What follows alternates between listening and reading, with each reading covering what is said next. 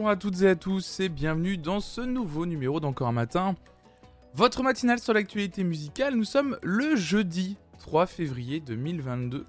Bonjour, inspecto d'Erico, Sissi Boulette, Lanewan, Sgarblux Anun Arnos, Kone Colia, bienvenue à vous. J'espère que vous allez bien. Ah là là, le générique qui me signale que je dois me mettre au taf. Salut, salut à toi. Ah là là, qu'est-ce que je kiffe être entré travail rien que pour mater le live matinal de Flonfora, ça adore, merci beaucoup. J'espère que vous allez bien, que vous avez bien dormi, que vous êtes bien reposé. Vous êtes bien pour cette euh, dernière partie de semaine finalement. Mais pour ce début de mois de février, oh, oh les poncifs. Salut Goodness87, salut IAM Charlotte. Salut à vous, j'espère que que vraiment vous allez bien. On va parler de plein de choses ce matin, ça va être très cool. On va parler de la suite de la guerre entre Spotify et les artistes, mine de rien, en fait, finalement, c'est un mouvement qui commence à se créer. C'est pas grand chose, mais petit à petit, il y a pas mal d'artistes qui commencent à rejoindre effectivement Neil Young dans son euh, mouvement. Euh, on va parler de la place euh, des groupes de reprise sur scène et ça va être une petite discussion que j'ai envie qu'on ait ensemble. Qu'est-ce que vous pensez des groupes qui décident de reprendre les, je sais même pas comment, si ça s'appelle s'il y a un vrai style de, de, de reprise band ou un truc comme ça. Voilà, j'ai envie d'avoir votre avis. Et on va parler de la censure de Damso sur les autres radios hors euh, radio rap. notamment sur le feat qu'il a fait avec qu'il a fait avec Ah oui, les tribute bands, c'est ça, voilà, c'est le nom. Les tribute bands, c'est vrai que j'avais déjà vu ce terme passer effectivement. Comme bon entendeur. Oh putain. Goodness directement qui dit je bon entendeur. N'empêche, bon entendeur. Quel enfer. Pour celles et ceux qui étaient là hier, hier soir, merci beaucoup. Hein, vous avez été vachement. Euh, vous avez été nombreux et nombreux hier soir. Vraiment beaucoup, beaucoup. J'avais pas vu parce que j'ai plus les chiffres en fait. Euh, j'ai plus les chiffres des audiences en direct. C'est quelque chose. Euh, si c'est quelque chose que ça, je devrais vous. S'il y a bien quelque chose auquel je peux, je peux conseiller les jeunes, les jeunes streameuses et jeunes streamers, parfois on me pose la question, le seul conseil que je pourrais vous donner, c'est éloignez-vous des chiffres le plus possible. Voilà. Parce que j'ai été moi-même proche des chiffres au début. Et puis on m'a donné aussi un jour ce conseil, c'est genre, arrête de lire les chiffres et tu verras, tu seras beaucoup mieux. Bah ça va faire quasi, euh, je sais plus, mais je crois que ça va faire quasi un an que j'ai enlevé les chiffres d'audience. Vous savez, des fois il y a l'audience en direct sur, certains overlays, et je l'avais aussi. Et, euh, et en fait, depuis que je l'ai enlevé, franchement, je me sens bien mieux. Enfin, non pas que je me sentais non plus mal, mais en fait ça va mieux. Donc je vois pas les, les, gens qu'il y a sur les streams maintenant. Mais celles et ceux qui parlent dans le chat bien entendu, mais le nombre de personnes qu'il y a. Et, euh, et, sincèrement, vous avez été vraiment beaucoup hier soir et je vous en remercie, on s'est éclaté. Visiblement les soirées blind test ça vous plaît. Donc ça me donne envie encore plus de me dépasser, d'améliorer la formule parce qu'il y a encore des choses perfectibles, on l'a encore vu hier soir. Mais on s'est bien amusé et effectivement on avait un, une thématique qui s'appelait À bon entendeur. Et en gros, il y avait 10 euh, morceaux qui avaient été repris par euh, Bon Entendeur. Et euh, on écoutait les versions originales. Et après, on écoutait, juste après avoir écouté la version originale, juste pour se marrer, j'avais mis la version Bon Entendeur, histoire de faire la, comparaison. Et effectivement, on s'est un petit peu rendu compte. Bah, doit-on parler d'arnaque? En tout cas, peut-être de la feignantise au moins, peut-être. Du travail de bon entendeur sur ces morceaux, je sais pas. Avec toujours le même template Virtual DJ, c'est ça. Salut Mr. Remoloculi. En effet, c'est perfectible, mais c'était vraiment top déjà. J'ai pour la soirée. Merci beaucoup, la c'est très gentil. Oui, c'est perfectible, j'ai vu qu'il y avait des petits soucis, mais bon, c'est pas grave. Oui, oui, oui, Prince Yaku a gagné hier soir, effectivement, Claire a gagné. Euh, et il a offert, euh, il avait déjà gagné le mois dernier, donc il a gagné euh, hier. Et donc en tout, il avait deux mois d'abonnement au service de stream de, son choix, parce que c'est ce que je fais gagner. Et il a offert un mois à, deux personnes différentes, voilà. Donc ça, grand prince, bien sûr. Très gentil de sa part, voilà. Donc on, refera ça un mois prochain, mercredi 2 mars, hein, vous, pouvez, euh, vous pouvez le noter, il y aura une nouvelle soirée blind test avec de nouvelles thématiques. Ce sera toujours la même formule, par contre la formule je trouve elle fonctionne bien, 6 thématiques, 90 morceaux en tout. Ça fonctionne bien, c'est drôle, ça a l'air de vous plaire. Donc euh, on refera ça, euh, ça c'est certain, le, le mois prochain, ouais. Je suis arrivé top 6 grâce à Naps. c'est vrai, un specto d'Erico en plus. Bah, c'est pas une idée révolutionnaire, mais ouais, je suis content de l'avoir fait. Euh, je suis content de le faire. Ça fait longtemps que je voulais le faire, et grâce à, la solution que Neumann propose, euh, j'ai tout de suite vu que j'allais pouvoir enfin le faire. Et en acceptant qu'il y aurait jamais de replay. Donc, euh, donc voilà, donc c'est cool, c'est cool, cool, cool. Ah, merci beaucoup, Claire c'est gentil. Tu dis c'était super fun, vivement le prochain, trop bien. La partie chantée par toi est quand même exceptionnelle. Ah bah, c'était. Bien sûr, grand moment, grand moment. Grand moment. Et je l'ai dit, hein, euh, le mois prochain, il n'y aura pas de chanter. Mais par contre, ce sera moi qui sifflera à la fin. Voilà. on, va, je vais laisser un peu reposer ma voix. Hein. Une fois par mois, c'est déjà énorme. Et le rythme est parfait aussi. Ah ouais, trop bien. Merci beaucoup, Sgarblux. Non, mais c'est cool. Je suis trop content. Ça, je suis hyper content. C'est trop drôle, on s'éclate et tout. C'est. Vraiment super. Je suis vraiment content de ça. Ça fonctionne bien. Salut Gaël. Salut à toi. Je suis vraiment hyper content de, ça. Non, hier, et franchement, soirée. Et vous savez quoi, hier? Soirée, on va, discuter un petit peu. J'ai des articles à lire, mais c'est pas grave. Euh, comme d'habitude. Je suis très content de vous avoir retrouvé parce que vraiment, en plus, euh, hier soir, franchement, super soirée. J'ai passé une très bonne soirée. Je m'éclate. Voilà, trop trop bien.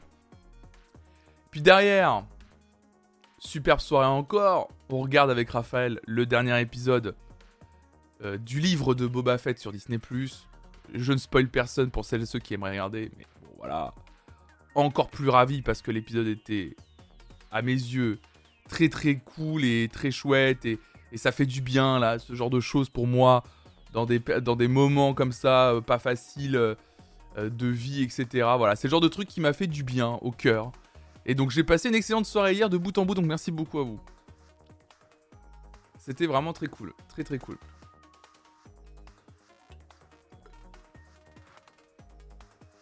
Si vous parliez d'hier soir, c'était trop chaud. On parlait d'hier soir, Galax. Exactement, ouais. Effectivement. Maintenant, je ne veux que ce Jetty sous Prince Yaku dans Disco. on verra. On verra, on verra. Faut pas qu'ils hésitent à s'inscrire pour les gens que je, reçois le, des gens de la commu que je reçois dans mon émission Veridisco en fin de mois, donc euh, on verra. Le dernier mercredi du mois, je reçois toujours quelqu'un de la communauté dans mon émission, donc... Euh, salut la musique Salut à toi Vandalu Salut, salut Bon, je vous propose que l'on démarre sans plus tarder. On va démarrer avec, euh, cette information directement dont j'étais en train de vous parler à l'instant, en fait, finalement. Ok.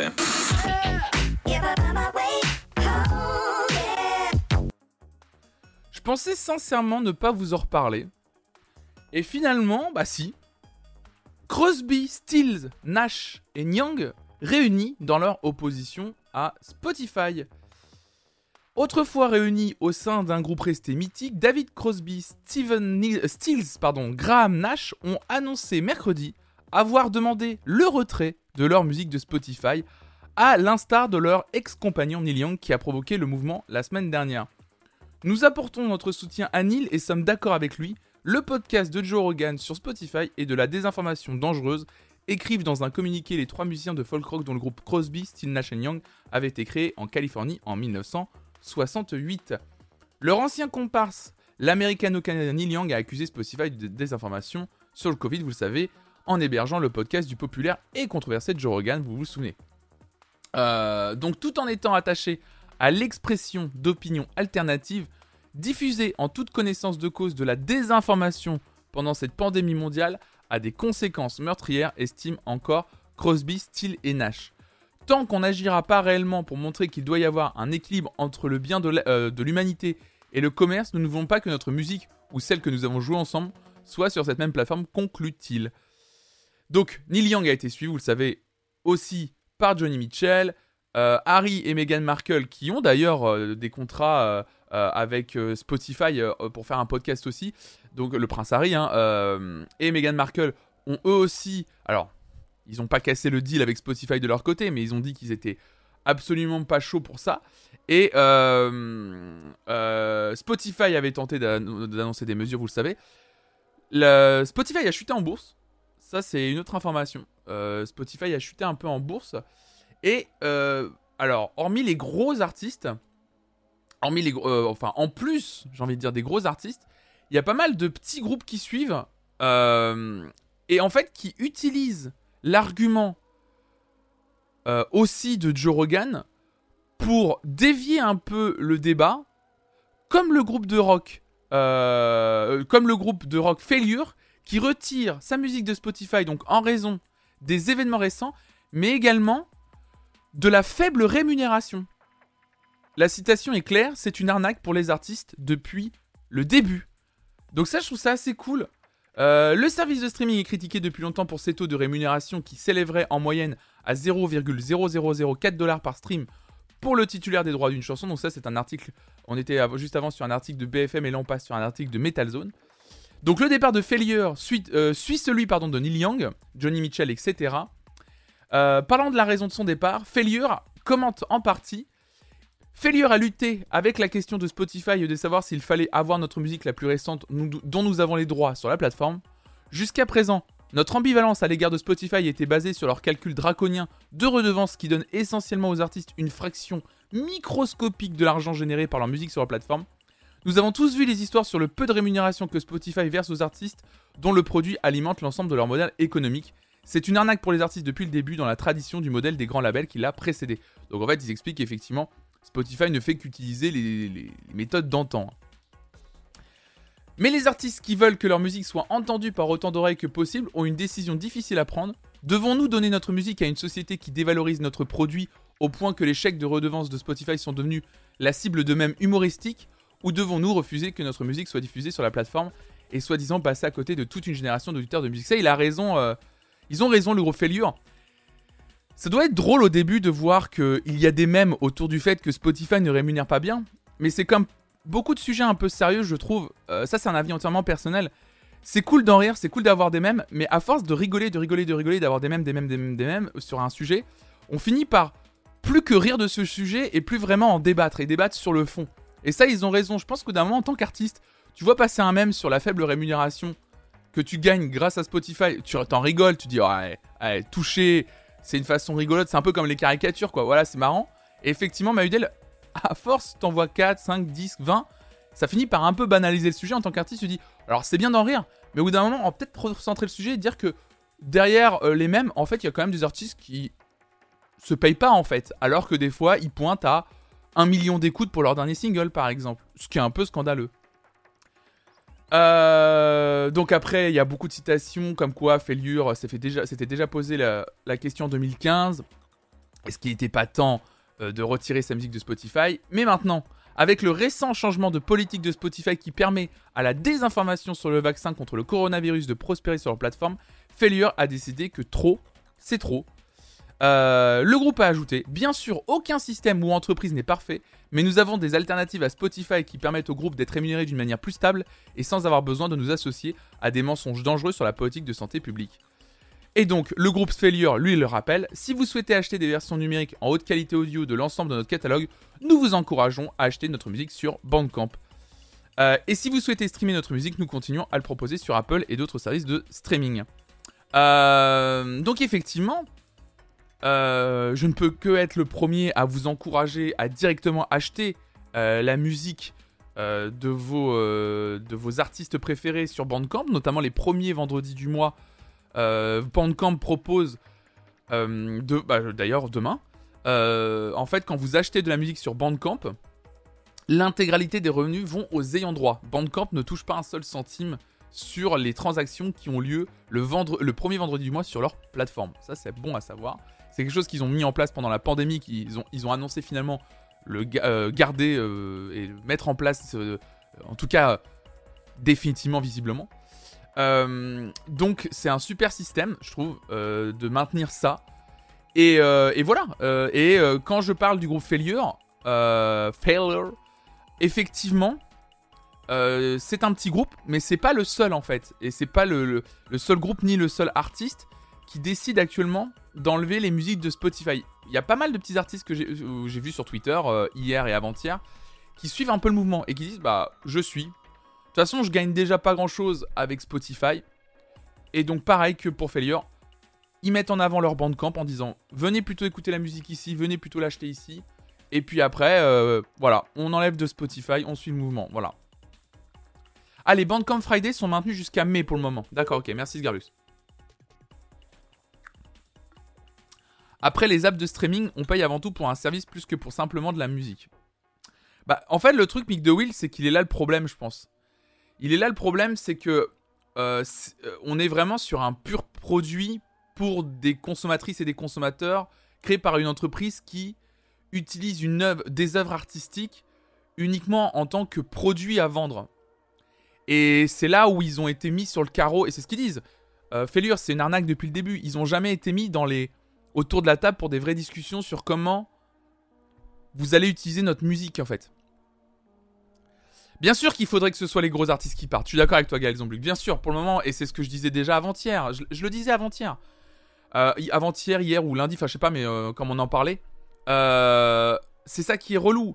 Le, vrai truc qui est chiant, c'est que effectivement, même Neil Young n'est pas un gros artiste pour Spotify. Même, les, quatre, Crosby, Still Nash Young. Donc maintenant, les quatre ont enlevé leur musique de la plateforme. Aux yeux de Spotify, ils ne représentent rien, sincèrement. C'est horrible ce que je dis. Ils ne représentent rien. La seule façon dont ça pourrait faire bouger les lignes, effectivement, c'est que ce soit un artiste du top 5, donc des artistes les plus écoutés de Spotify, qui décident d'enlever leur, leur musique. Je vais pas vous mentir, je ne vois pas ni un Justin Bieber, ni un The Weeknd, ni un Ed Sheeran aujourd'hui enlever sa musique de Spotify. Peut-être une Taylor Swift. Oh, Mick DeWill, tu as raison. Taylor Swift qui s'était déjà engagée sur la question, peut-être qu'elle le ferait. Le cercle vicieux, effectivement, comme du, le redit Gaël, c'est vrai que le, cercle vicieux fait que ça récompense surtout les gros artistes, le système de Spotify et consorts, et du coup fait qu'effectivement ils ont aucun intérêt pour être, être solidaires. C'est ça qui est un peu dommage. Bandcamp, il faut payer pour chaque son, etc. C'est ça, t'es de Ce café Bandcamp est vraiment cool. Avec notre label, on a fait circuler l'info pour les Fridays, ça a décuplé nos ventes. Ah, trop bien. Maintenant, chaque vendredi où c'est en place, on fait aussi une grosse promo sur les discographies complètes euh, de nos artistes et ça, et ça fait en un jour le revenu du mois quasiment. Trop bien, Neruba, c'est super. Mais je m'en doutais que je m'en Bandcamp et de faire les, vendredis comme ça, ça allait permettre aux artistes de, de pouvoir vendre des discographies plus facilement. Mais c'est sûr. Je dis peut-être une connerie, mais pour les maisons de disques et autres ah acteurs du marché, la musique est un produit qui leur sert à faire de la maille. Mais oui, depuis, depuis longtemps, je suis d'accord, bien sûr. Bien entendu, ça reste. Les grosses maisons de disques, ça reste des grosses entreprises, pour la plupart qui sont en bourse. Donc ils ont besoin d'en faire rentrer de la maille. Et les artistes ne sont que des produits, bien sûr, bien sûr, bien entendu. Bien entendu. Mais je trouve ça dommage qu'ils essayent même pas d'essayer de trouver un équilibre. C'est ça que je veux dire. Le, côté ultra-libéral est inévitable. Et ça me fait chier, le premier, ça m'emmerde. Mais je trouve ça dommage qu'on n'essaye pas quand même de respecter les artistes qui leur permettent de grailler en fait. Exactement, tu dis Orlness, salut à toi. Après, ce sont les labels qui poussent généralement parce que ça fait plus pro, mais bon, au final, ça rapporte rien. Entre les éditeurs qui filent pas de news, de récap d'écoute, tu ne sais jamais vraiment ce que ta musique rapporte. Quand Radiohead avait menacé les plateformes, les lignes avaient bougé. Oui, bah Radiohead notamment, mais ils avaient du, du, poids quoi. Moins Tidal, justement, ils ont changé le système pour aussi favoriser un peu plus les petits. Ouais, parce que Tidal, ils, ont, ils sont engagés depuis longtemps là-dessus. Les, Tidal a toujours est une plateforme qui s'est positionnée sur ce sujet depuis le début, depuis un moment maintenant. Euh, il y a eu le rachat de Jay-Z, puis Jay-Z a revendu, mais Jay-Z, quand il avait racheté la plateforme, euh, c'était euh, c'était, normalement euh, son, cheval de bataille, c'était de dire Tidal appartient aux artistes. Alors malheureusement, la cérémonie d'ouverture, déjà, il y avait que des gros artistes et pas un seul petit, ce qui avait un peu biaisé la communication. En tout cas, qui avait un peu biaisé le message de base. Mais bon, apparemment Tidal est assez apprécié. Tidal est un service très apprécié aux États-Unis notamment. C'est un, c'est un acteur très fort aux États-Unis. En France, ça marche un petit peu Tidal, c'est pas le pas le pas la joie non plus, c'est par, bah, par rapport à un Spotify, Deezer ou Apple Music, mais ça fonctionne un peu. Les gens commencent à revoir un peu leur euh, leur jugement sur Tidal. Ça a mis du temps mais euh, ça rejoint la campagne de com du gouvernement qui incite à télécharger plutôt qu'à streamer. Ah, je l'ai pas vu ça Arnaud Body.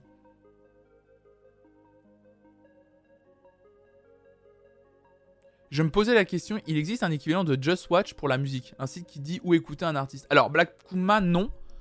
Après, parce qu'en général, les catalogues de, streaming sont à peu près les mêmes d'une plateforme à une autre. Il y a quelques exclusivités de temps en temps. Les exclusivités ont tendance à sauter en ce moment. Mais c'est vrai que maintenant, si sur Spotify, il y a des artistes qui commencent à enlever leur musique, de base, dis-toi que si la musique n'est pas sur Spotify, elle va être ailleurs. Et merci, j'ai pas remercié euh, Vander Mogu et Lady Paul. Merci beaucoup pour vos follow. Bienvenue à vous. Et même pour certains artistes, quand je bossais pour Didier Super, les spectateurs, on les appelait les clients, au moins c'était clair. Ah bah oui, bien sûr Bien sûr, les spectateurs et les auditeurs et les auditrices de musique sont des clients. En plus, Bandcamp sert aussi pour acheter le merch, et ils ont une super ligne édito de recommandations, mais par contre, et ça c'est très important pour marcher, l'interface est dégueu. Oui, bah oui, ah oui, l'interface de, Bandcamp c'est le puits, hein, je vous préviens. Hein. Vraiment, hein, je, je, sais pas comment la décrire autrement, c'est vraiment... c'est, allez, elle est, abominable. Hein. Euh, la, plateforme euh, Bandcamp, euh, c'est un, enfer, hein. vraiment. Elle est, elle infernale à, regarder. Hein. Vraiment, c'est pas très beau. Mais ça fonctionne. Je pense que c'est ce qu'on demande en premier. Donc, mais c'est quand même intéressant parce qu'il y, a un vrai truc qui est en train de se passer, j'ai l'impression. Effectivement, une, une, une artiste comme Taylor Swift pourrait suivre. C'est ça que je voulais dire tout à l'heure. Effectivement. Je pense. Parce que souvenez-moi, hein, Taylor Swift, c'est elle qui avait fait plier Apple Music à l'époque. Quand Apple Music s'est lancé, Apple Music avait commencé à, appliquer euh, le taux de rémunération, euh, un taux de rémunération similaire à Spotify, de souvenir. Et Taylor Swift avait dit Bah non. Non, en fait. Ça se passera pas comme ça. Genre, vous vous lancez, vous êtes du côté des artistes depuis euh, quasiment l'histoire. Euh, enfin, l'histoire des artistes et l'histoire d'Apple est presque liée. Vous en faites toute une communication autour, mais au moment de lancer une plateforme, vous nous rémunérez comme de la merde? Non. non, et du coup, bah, euh, en fait, il n'y aura pas mes albums sur votre plateforme. Côté États-Unis, en 2015, quand Taylor Swift dit je veux pas de ma musique sur votre plateforme, l'Apple Music a fait Ouloulou, ouloulou. Bah en fait, euh, si on se lance, c'est que de base Taylor Swift a, lancé un, un, mouvement en disant je veux pas être sur la plateforme. Donc ils avaient calmé le jeu, ils avaient négocié. Là, il y a eu Taylor Swift autour de la table pour avoir des vraies discussions, etc. C'était très intéressant. Apple Music a, finalement décidé de mettre en place un système de, de rémunération, un compromis. Ce que j'allais dire plus juste pour les artistes, ça reste faible, mais ça reste un compromis, justement un vrai compromis, un vrai compromis, quelque chose qui fait que les artistes sont à peu près rémunérés, euh... c'est pas comme il faudrait parce que c'est faux, mais un peu plus qu'ailleurs déjà. Y a pas un moment aussi où Taylor Swift avait refusé d'avoir sa musique sur Spotify à cause de la rémunération? Ah bon? Ah, Attends, je vais aller voir ça. C'est possible. Euh...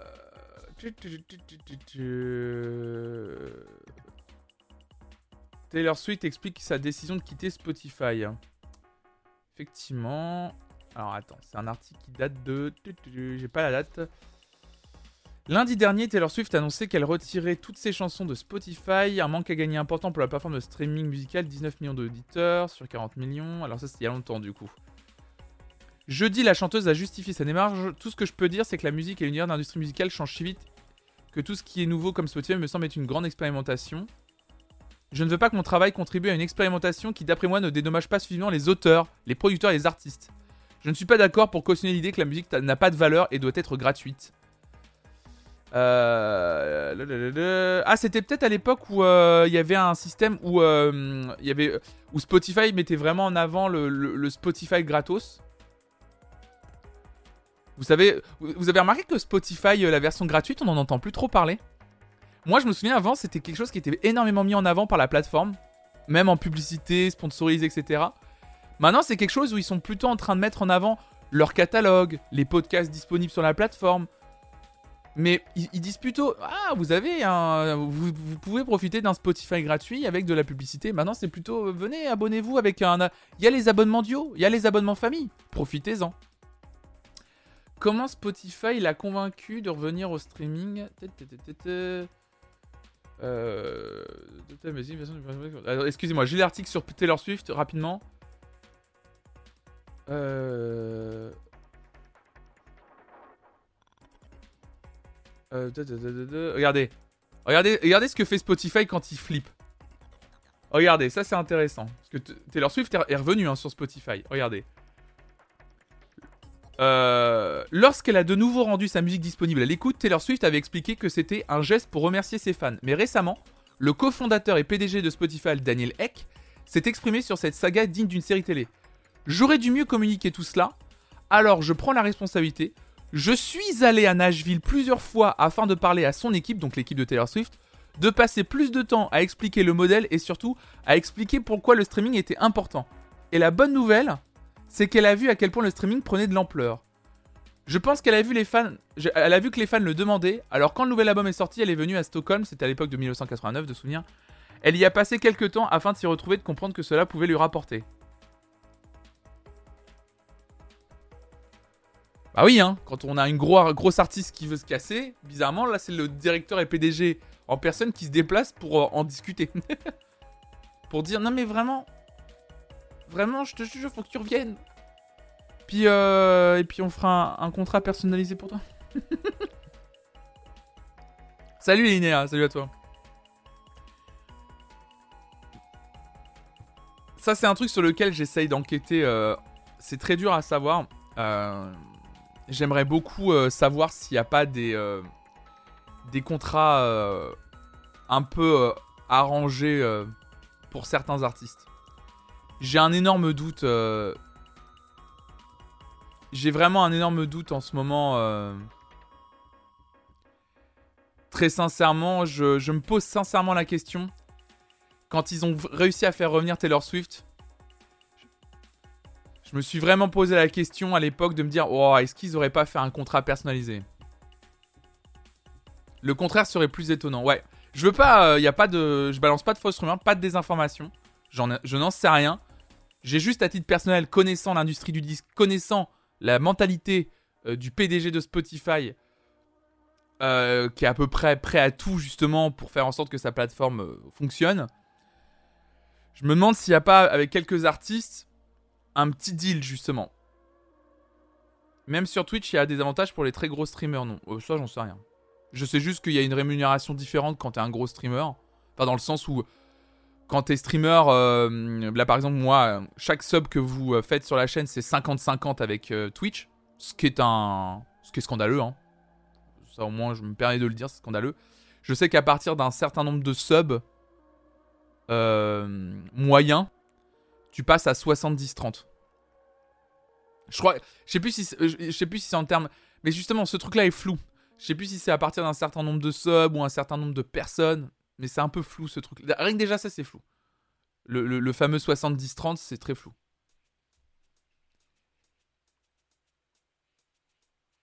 On m'a dit que ça existait plus le 70-30.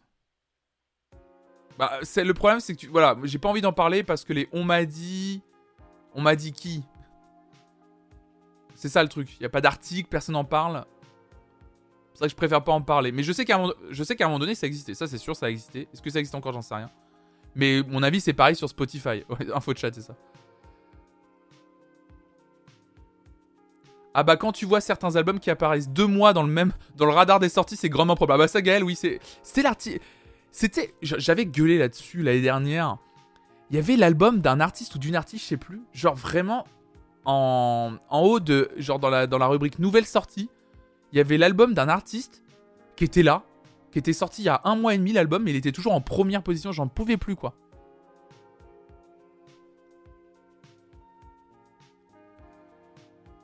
C'était en 2014 qu'elle a retiré de Spotify Taylor Swift. Elle est revenue, hein. Il n'y a pas la date sur les articles, c'est chiant. Ça, c'est relou.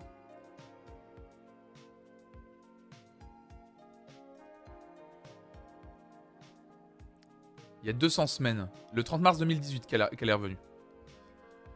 En 2018, elle est revenue.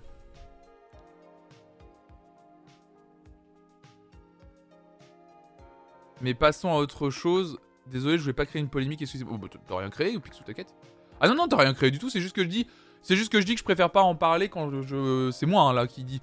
Je préfère pas en parler quand. Euh, quand j'y connais rien. Enfin, quand je connais pas le sujet. Euh, J'aurais quelqu'un euh, qui, je connaîtrais quelqu'un qui, qui, euh, au sein, qui serait euh, streamer avec un 70-30 et qui m'en aurait parlé. j'aurais pu vous en parler. Là, le truc, c'est que je n'ai pas, je pas d'infos là-dessus, donc je préfère pas en parler, tout simplement. Deux informations concernant deux concours. Le premier, il s'agit des victoires de la musique. Stromae, président d'honneur des victoires de la musique. Stromae, dont le nouvel album est l'un des plus attendus de 2022, sera le président d'honneur des victoires de la musique qu'ont annoncé mercredi les organisateurs de la cérémonie et sa maison de disques. Le Belge, qui sortira multitude le 4, mars, succède à Jean-Louis Aubert, on se souvient Jean-Louis Aubert l'année dernière, il avait créé l'événement dans le journal de 20h de TF1 début janvier en dévoilant l'enfer. Ce nouveau titre de son futur album parle sans détour de pensées suicidaires, alors que l'artiste s'est remis d'un burn-out ces dernières années. Je suis en train de vous lire un article du Figaro.fr. Donc la cérémonie des 37e victoires de la musique, je vous le rappelle, se déroulera le 11 février à la scène musicale et sera retransmise en direct sur France 2 et France Inter à partir de 21h10. Je vous rappelle d'ailleurs que nous regarderons en direct sur cette chaîne, nous ferons un react en direct vendredi la semaine prochaine, parce que ça tombe un vendredi. Vendredi 11 février, nous ferons un react en direct des victoires de la musique. Comme l'année dernière, comme il y a deux ans, voilà, on change pas les bonnes habitudes. Donc euh, rendez-vous vendredi la semaine prochaine pour regarder les victoires de la musique toutes et tous ensemble, l'occasion euh, à la fois de rigoler un peu de tout ça, hein, parce qu'on en rigole beaucoup, puis peut-être faire aussi des, bonnes découvertes, voir des belles performances. Il y aura, je pense, des bons artistes quand même sur la scène, ouais. Silly Boy Boo, Fleur de Win, bien sûr. Euh, voilà, on nous rappelle qui sont les favoris. Aurel San, Caro Chani, aussi Juliette Armanet, Feu Chatterton qui sont euh, nommés. Euh, mais en tout cas, voilà, Stromae sera président d'honneur. Alors, je, ils expliquent pas trop, à travers les articles que j'ai pu avoir, ce à quoi ça correspondait. En général, ça veut dire que c'est le premier artiste qui monte sur la scène. Vu que c'est Stromae, ça va être assez intéressant. Parce que je pense qu'on va pouvoir avoir peut-être une performance un peu chouette, un peu inédite je pense que si on le prend en tant que président d'honneur, Stromae, c'est pour lui donner carte blanche pour une prestation de début d'émission un peu cool. Ou un nouveau titre carrément, peut-être la One, en prévision de l'album qui sort maintenant dans un mois. C'est déjà dans un mois. Trop bien, trop bien, trop trop bien. Ça va être génial. Euh, donc ça va être cool quoi. Rien à voir, mais j'ai écouté l'album de Johanna, tu nous dis Burberry, et j'ai vraiment beaucoup aimé. Il y a une chanson parfaite pour la prochaine playlist de l'amour. Oh, trop bien Burberry, trop bien. Oui, Johanna, dont on a écouté un extrait live euh, mardi matin. Et je vous avais vraiment euh, vivement conseillé d'écouter son album Sérotonine. Tu l'as écouté, bah trop bien. Je suis content que vous fassiez des découvertes sur sa chaîne. Moi, c'est les meilleurs commentaires, hein, ceux-là, hein, j'adore. Ça risque d'être épique. Ah bah oui, l'ouverture de, de, Stromae aux, victoires de la musique, ça risque d'être, euh, ça risque d'être vachement bien. Autre concours et autre personne, alors cette fois-ci pas, euh, pas président ou présidente d'honneur, mais qui vont présenter un autre concours. Eurovision 2022. Mika et Laura Pausini présenteront le concours. Allez, ça par contre, on va un peu plus se marrer.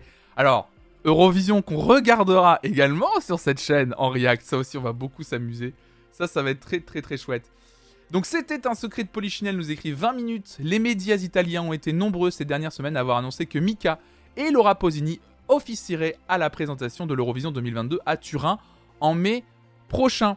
Il ne restait plus qu'à officialiser tout ça, ou plutôt à attendre que les contrats soient signé. C'est désormais chose faite, leur formation a été confirmée mercredi lors de la deuxième soirée du festival Sanremo, la grande messe de la variété italienne. Les deux artistes seront accompagnés d'Alessandro Catellan, un animateur de télévision de 41, bien, de 41 ans bien connu en Italie, notamment pour avoir présenté durant 10 années le télécrochet X Factor. C'est la RAI qui organise l'édition 2022 de l'Eurovision, qui a donc misé sur des figures bien identifiées du public international. Donc Laura Bosini, 47 ans, l'une des autrices, compositrices et interprètes italiennes les plus célèbres hors des frontières italiennes. Et bien sûr le britannico-libanais Mika, 38 ans, qui a été révélé en 2007 avec l'album Life in Cartoon Motion. Vous connaissez les singles Grace Kelly, Relax, Take It Easy, qui a été un des jurés de The Coach, de The Coach, de The Voice. Il a été coach vocal dans The Voice en France, bien sûr. Euh, ce que je savais pas, c'est que d'ailleurs, il a été euh, dans le jury de X Factor aussi, euh, Mika d'ailleurs. Ouais, c'est ça ce que tu dis, Garbux. Il est aussi présentateur à la RAI, Mika. Bah, je savais pas du tout que Mika avait eu une, une carrière en Italie. Je savais pas du tout. Je trouve ça trop, trop cool. Donc ça va être trop très chouette. Donc je vous rappelle que la 66e édition de l'Eurovision aura lieu au Pala Olimpico de Turin. Les demi-finales qu'on regardera pas hein, se tiendront les 10 et 12 mai. Et la finale le 14 mai. Donc ça sera le samedi, vous pouvez d'ores et déjà le noter. Samedi 14 mai. Samedi 14 mai on regardera l'Eurovision en direct sur cette chaîne, comme l'année dernière. Et je serai accompagné, comme l'année dernière, de Raphaël. On refait la, la même formule que l'année dernière, on sera assis tous les deux là. Raphaël aura son petit carnet, on sera tous les deux et on regardera l'Eurovision ensemble. On s'est vraiment éclaté. Franchement, l'année dernière, on s'est vraiment amusé. Vous avez été vraiment beaucoup en plus, je me souviens. Avec les fluos, bien sûr. C'est noté dans mon agenda, monsieur. On s'était vraiment amusé l'année dernière. C'était vraiment trop drôle. En plus, j'avoue qu'on avait eu ce petit suspense parce que souvenez-vous, on a failli gagner. On a fini deuxième. Donc il y avait eu ce truc de fin d'émission. On était à fond. Donc on verra comment ça se passe cette année avec. Euh, qui nous représente déjà On a la chanson qui nous représente Je viens de capter. Attendez. Eurovision France 2022. C'était mon premier Eurovision, c'était super. C'est pas encore décidé. Les sélections françaises, c'est bientôt d'ailleurs. C'est vous qui décidez. En route Eurovision.fr. La dernière, c'était Barbara Pravi. 19 janvier 2022. Un message nos invitant. Ah oui, non, c'est bientôt. Ah oui, il y a eu un message le 19 janvier pour nous dire que ça va bientôt revenir. L'émission qui s'appelle Eurovision France, c'est vous qui décidez. Donc c'est une, émission en fait euh, où il y a une présélection de la part de, de France Télévisions et de Radio France de quelques artistes. Et après, c'est nous qui votons, bien sûr. Alors, ah, on a les dates. Non, on n'a pas les dates. Ah non, ça c'est les vieilles dates.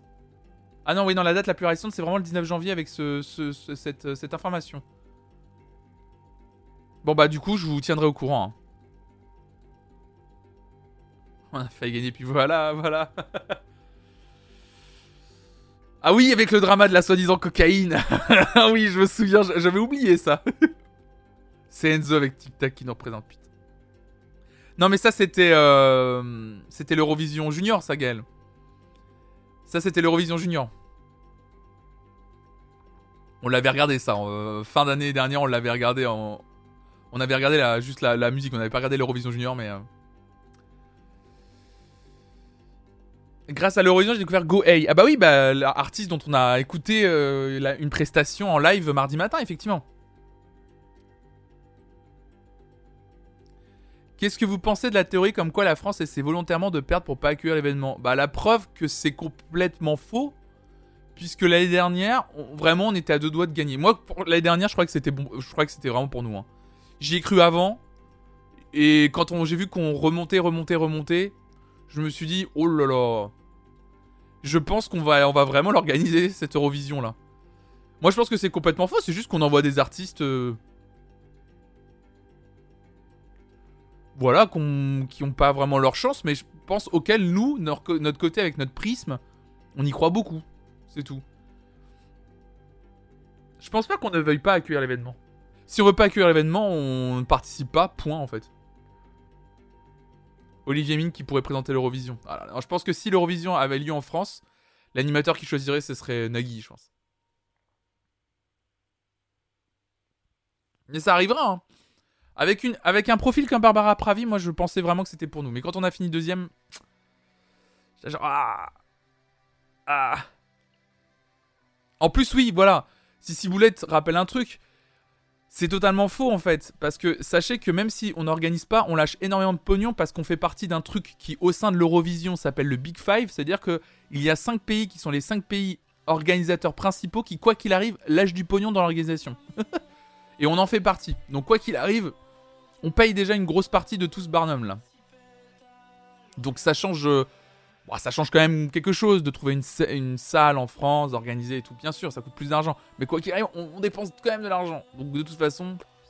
Non, je pense juste qu'on y croit dans ce concours et qu'on envoie des artistes auxquels on croit et puis voilà.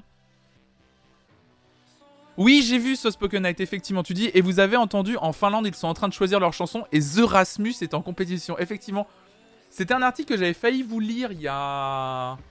que je, que je vous avais pas lu finalement. Euh, il y a la semaine dernière, effectivement. Euh, voilà l'article sous les yeux. Un article de Beware Mag. Instant nostalgie, The Rasmus veut représenter la Finlande à l'Eurovision. Et j'avais adoré l'introduction de l'article. C'est l'heure de dépoussiérer son crayon call. Le groupe compte faire revivre l'air émo lors de la compétition internationale. J'avais adoré l'introduction de l'article. Ah là là là là, non mais j'adore. L'Erasmus pour l'Europe, c'est logique. Oh là là. Gel douche. Gel douche, tu serais pas abonné, je t'aurais offert un abonnement. Bravo. Alors là. Là, vraiment incroyable. Incroyable. Allez.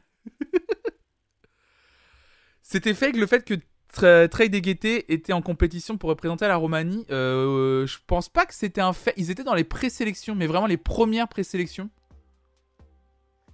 Mais ils ont vite été euh, mis de côté en fait. Mais je pense qu'ils étaient vraiment dans les présélections. C'est ce qu'ils ont dit en tout cas. À quand l'Eurovision des chefs d'État? Qu'est-ce qu'il raconte qu'elle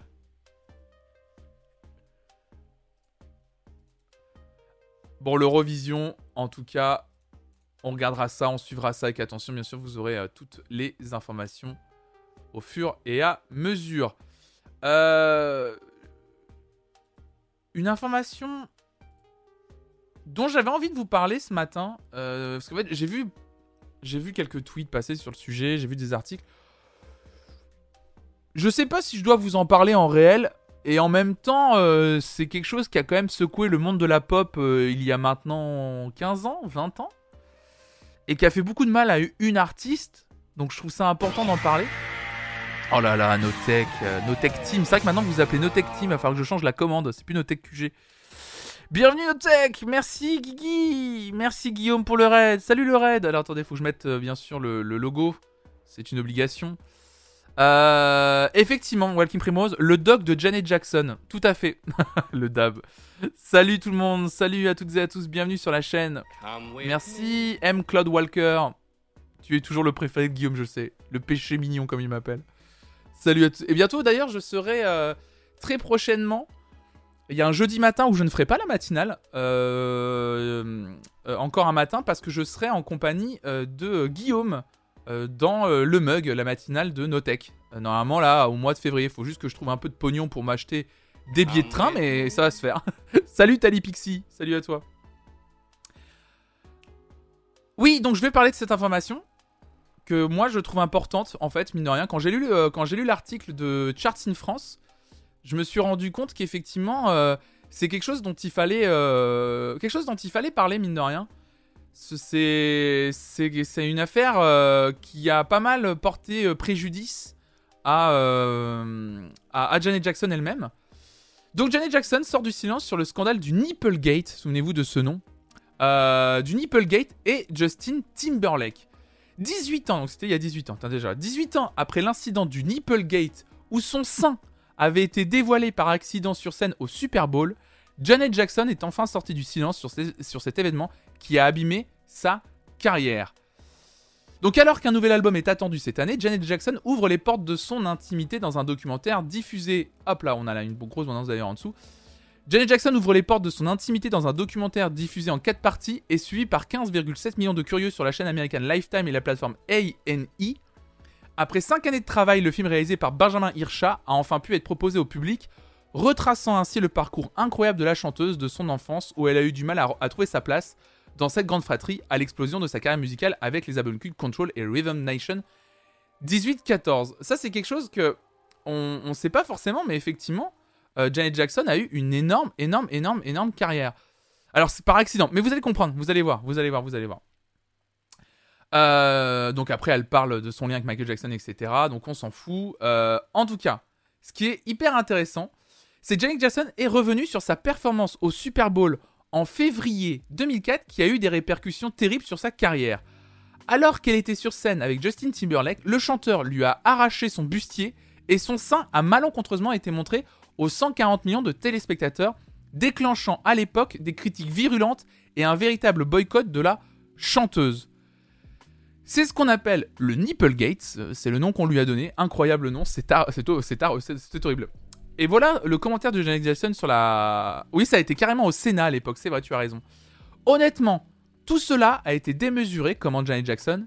Et bien sûr, c'était un accident qui n'aurait pas dû se produire, mais tout le monde cherche quelqu'un à blâmer et cela doit cesser.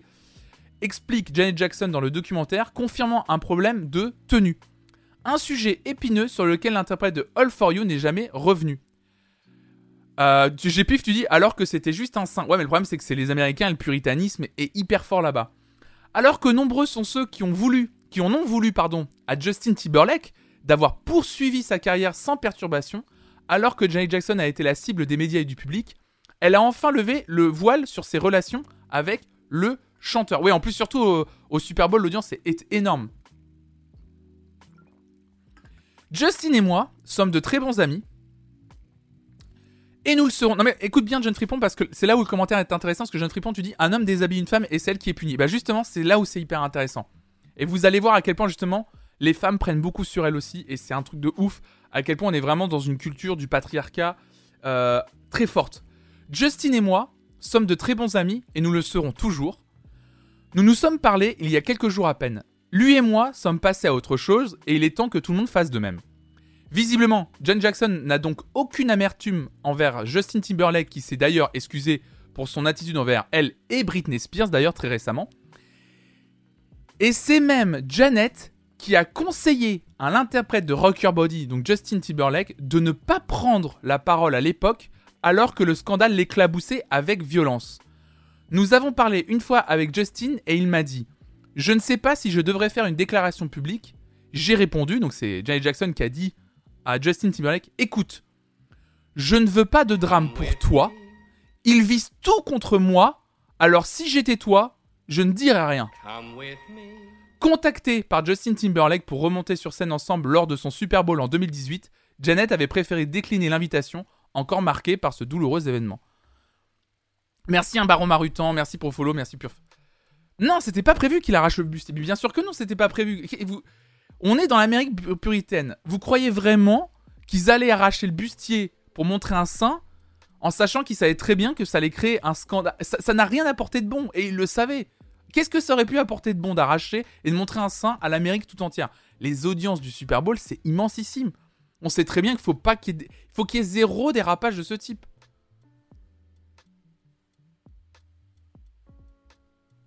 Après Timberlake, c'était un accident, il a pas fait exprès, mais c'est sûr qu'il a pas assumé. Moi, ce que je, trouve complètement ouf dans cette histoire, ce que je trouve complètement fou dans cette histoire, c'est que Janet Jackson lui a quand même dit, donc ça c'est un truc qu'on savait pas, elle lui a dit genre, les critiques sont contre moi, littéralement genre, euh, les critiques sont contre moi, profites-en pour te dérober quoi.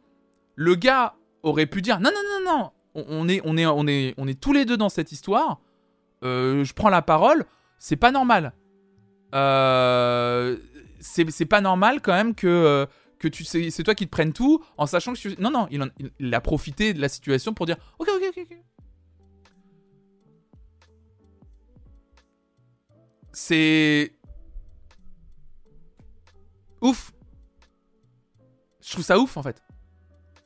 moi je trouve ça ouf qu'il ait vraiment profité du truc pour ne pas la soutenir. Je. Je sais pas si. Après, ils sont potes et tant mieux pour eux et voilà. Mais moi je trouve ça ouf. Ça a brisé sa carrière à Janet Jackson. Hein. Vraiment, on parle de. Euh. Elle a dû s'excuser. Effectivement, tu... c'est elle qui a dû s'excuser, vous imaginez C'est elle qui a dû s'excuser. C'était une performance à deux. L'erreur était probablement des deux peut-être une tenue mal mise, quelque chose comme ça, parce que visiblement c'était pas fait exprès. Mais c'est lui qui a fait le geste, c'est elle peut-être qui avait mal mis la tenue, ils étaient dans un truc. peut-être qu'il y avait une responsabilité de deux, j'en sais rien, mais il y a que elle qui a tout pris. Hein. Et c'est elle, qui a finalement arrêté sa carrière. Oui, en plus, elle devait lancer son album à l'époque, ouais. Puis en plus, bon, après, oui, effectivement, elle a dû presque s'excuser d'avoir un téton, c'était presque ça. Hein. Non mais c'est ouf. Salut bien sûr, bienvenue à toutes et à tous. Hein. Je me demande comment un geste comme ça, n'a pas été planifié, ça me paraît ouf. Bah non, c'est pas planifié, je pense que... En fait, attention, on peut faire dire ce qu'on veut aux images. Il y a les images qu'on voit depuis 18 ans, c'est un certain angle de caméra, pas un autre. On sait pas quel était le geste prévu à la base. Ça se trouve, on voit pas qu'il y a un, il y a un vêtement qui s'est accroché dans un autre. Euh, sincèrement, euh, les images, on peut leur faire dire ce qu'on veut. Et justement, c'est ce qui a un peu été utilisé à l'époque. Hein. C'était de dire, et ça arrangeait bien de dire, non mais c'était fait exprès et tout. Je ne vois pas en quoi une artiste comme Janet Jackson, genre, elle aurait fait exprès de faire ça en sachant que ça a détruit sa carrière. Et qu'elle savait très bien que ça allait détruire sa carrière. L'Amérique est, puritaine. De... Regardez sur Twitch comment l'Amérique est puritaine. on montre une œuvre d'art avec du nu dedans, on se fait, on se fait ban. Mais bien entendu qu'ils n'allaient pas faire ça.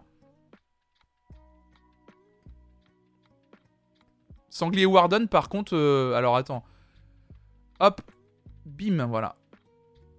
Sanglier Warden, euh, je suis désolé, alors t'es peut-être nouveau ici, tu viens peut-être de Notech. Sa poitrine n'était pas imposante, on évite les commentaires sur le physique par contre ici, je vous rappelle.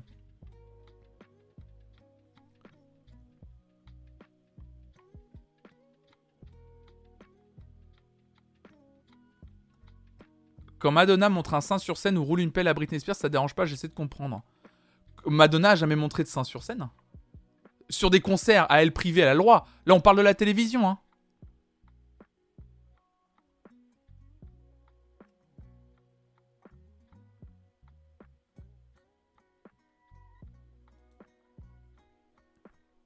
Euh, d'ailleurs, je fais juste un, dernier truc, hein, parce que c'est important de le faire de temps en temps quand il y a un petit. Euh, c'est quoi le sujet? C'est le sein de Janet. Non, le sujet, c'est pas le sein de Janet Jackson. On n'est pas sur le sein de Janet Jackson, hein, c'est pas le, sujet. Hein. Le sujet, c'est. Moi, ce que je voulais dire, c'était à quel point les artistes, et encore une fois les femmes, même en général, hein, hors artistes, prennent sur elles pour assurer la carrière de leurs potes masculins. Moi, c'est là-dessus aussi sur lequel j'ai envie de dériver le sujet. Parce que je trouve ça assez scandaleux qu'elle ait. La force. C'est aussi pour vous rappeler la force mentale de Janet Jackson. Vous vous rendez compte, elle se prend toutes les critiques à l'époque. Elles étaient violentes. Elles étaient d'une violence extrême. Et elle a quand même dit à Justin Timberlake Non, toi, continue ta carrière. Ne prends pas la parole sur ce sujet-là. C'est moi qui prends toutes les critiques. Profites-en. C'est un truc de ouf. C'était un truc de ouf. C'est quand même assez hallucinant, quoi.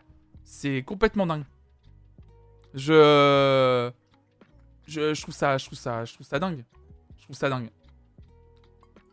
C'est un peu aussi pour. Euh, bon, déjà, c'est peut-être pour vous donner envie. Euh, moi, ça m'a donné envie aussi, euh, mine de rien, comme de la voir s'exprimer à ce sujet, chose qu'elle avait jamais fait. Ça me donne envie de voir le documentaire en plusieurs parties. Il paraît qu'il est vraiment pas mal en plus le documentaire pour apprendre un peu plus sur la carrière de Janet Jackson et pour voir à quel point. déjà, elle avait une carrière exceptionnelle, Janet Jackson, on l'oublie de le dire. bien loin de ce que faisait justement son frère. Et, j'ai envie d'en savoir plus et je trouve ça dommage, quoi. En plus, oui, elle a sûrement subi aussi à cause de son nom de famille, effectivement. Michael était aussi, euh, Michael Jackson était déjà dans le, dans les, dans les, dans le, bah, empêtré avec la justice. Enfin, empêtré, c'est pas empêtré. Il était accusé euh, de pédophilie, vous le savez, hein. Au même moment, quoi. Oui, il y a un docu sur Janet Jackson, effectivement, ouais.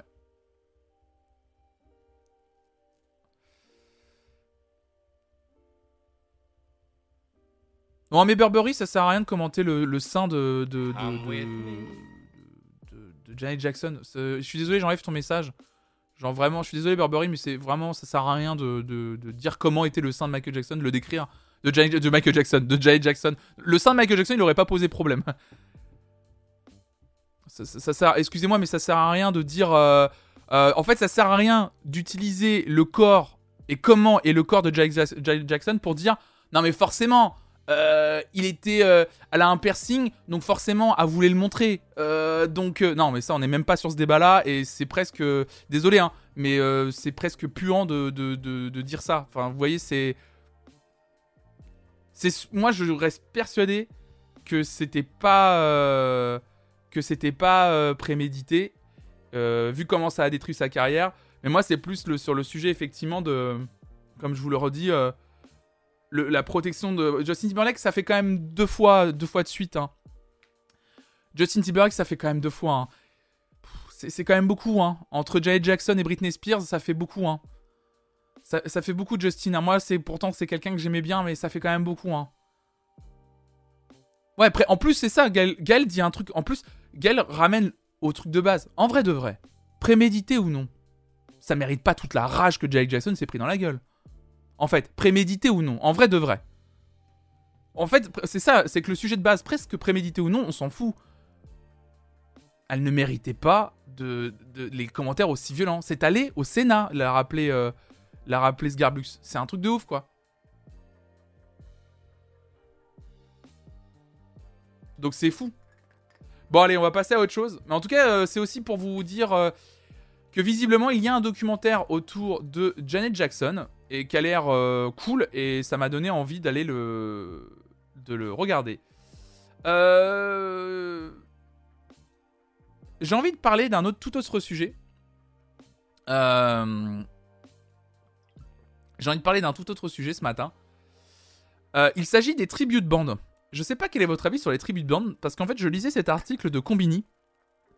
Euh, bien sûr, John Fripon, pour terminer, tu dis au-delà du fait que ça a détruit sa carrière en tant que femme, je serais extrêmement mal que le monde entier voit mon téton, enfin, si c'était pas après-médité, juste de dévoiler son corps, son intimité. Ça a dû être aussi difficile pour elle, et en plus, on s'est foutu sa gueule, on l'a accusé de faire exprès. Voilà, c'est pour ça qu'on. Comme on sait pas, évitons de faire des commentaires sur. Je suis sûr que c'est fait exprès, et en plus, derrière, euh, utiliser des arguments genre, je suis sûr que c'est fait exprès, parce que, en fait, on rentre dans ce processus de. de, de, de, commenter euh, et de, de, faire des supputations alors qu'on n'en sait rien, en fait. Euh. Inès Richardson. Euh.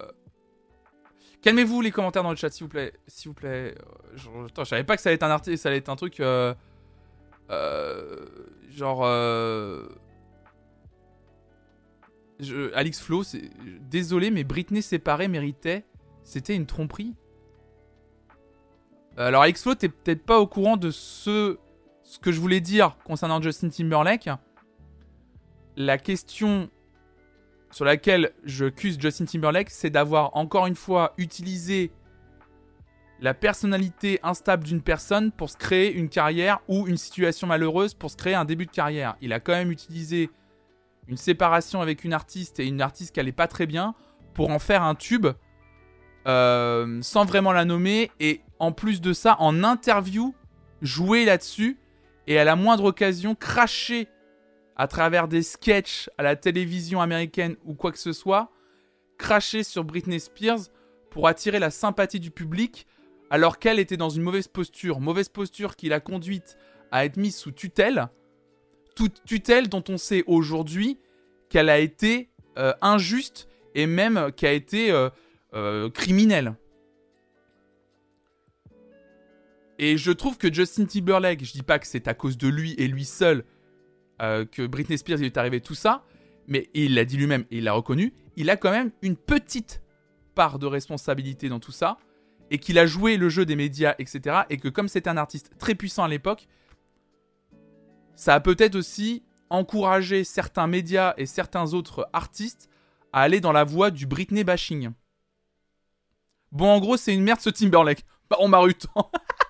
qui, qui résume ah là là là là. enfin bref. On part sur le tribute band, ça va être intéressant. Les tribute band, qu'est-ce que c'est? C'est un groupe euh, qui reprend un autre groupe, tout simplement, mais qui base sa carrière. Le tribute band, c'est euh... oui, c'est ça. Mais je parle de cette chanson-là, Guillaume. Je parle de Crimea River. Mais bref, on va changer de sujet. Voilà. Euh, donc, on va parler des tribute bands.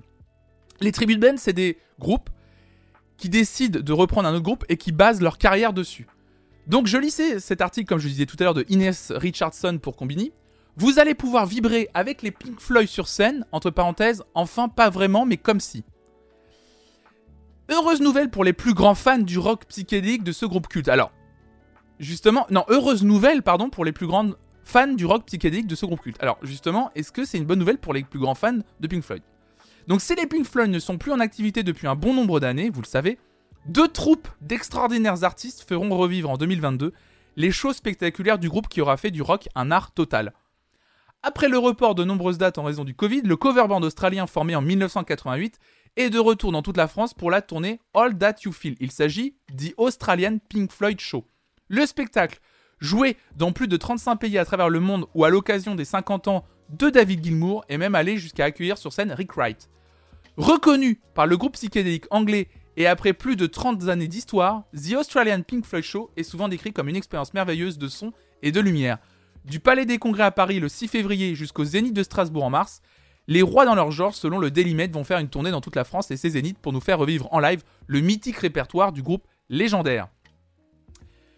Alliant pop rock et orchestre symphonique, le tribute band Back to the Floyd s'installe pour un show partout en France avec un morceau rare du groupe britannique Atom Art Mother, un trip quasiment jamais joué sur scène. Là, il s'agit d'un autre groupe, il y a un deuxième groupe qui s'appelle Back to the Floyd avec le projet Pink Floyd Symphony Show qui font aussi une tournée.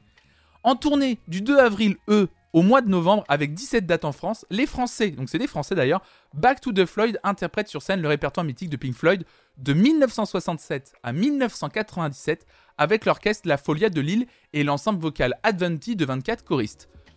Oui, euh, non, il y, a deux groupes différents. Il y a The Australian Pink Floyd Show et Back to the Floyd. Il y a deux groupes différents. Euh, évidemment, les troupes ne peuvent reconstituer le show visuel des concerts originaux des Floyd, mais les équivalents produits sont dans l'esprit et sont réussis. Alors, alors tu dis, toi, en version symphonique, c'est un parti pris artistique plus intéressant. Euh, je sais pas ce que vous pensez, vous, euh, de, des tribus de bande. Moi, c'est un. C'est pas une grosse discussion que j'ai envie d'avoir avec vous, mais c'est une discussion que j'ai envie d'avoir avec vous quand même. On en a jamais parlé de ce truc-là.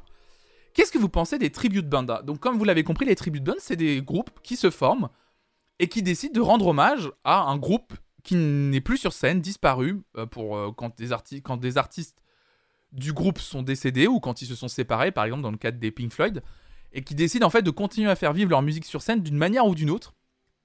Et donc ils décident de former un tribute band et euh, de monter sur scène et de faire des tournées. Donc il y a des, comme vous l'avez vu, des tributes bands qui sont vraiment très connus. Euh, The Australian Pink Floyd Show, ils sont très connus.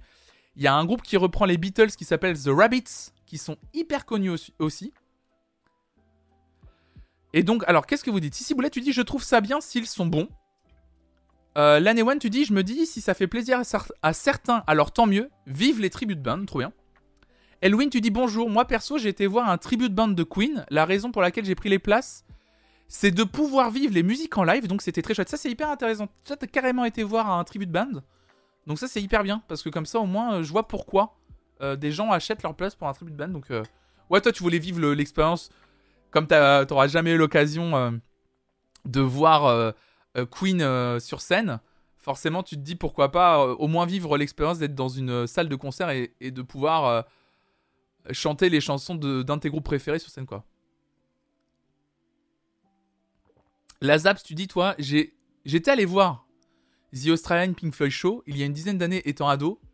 J'avais adoré pouvoir partager ce concert avec mon père qui m'avait fait découvrir ce groupe mythique. Bien évidemment, c'est pas aussi bien que les originaux, mais c'est mieux que rien pour les générations qui n'auront jamais l'occasion de les voir. Je comprends la Zap, je comprends.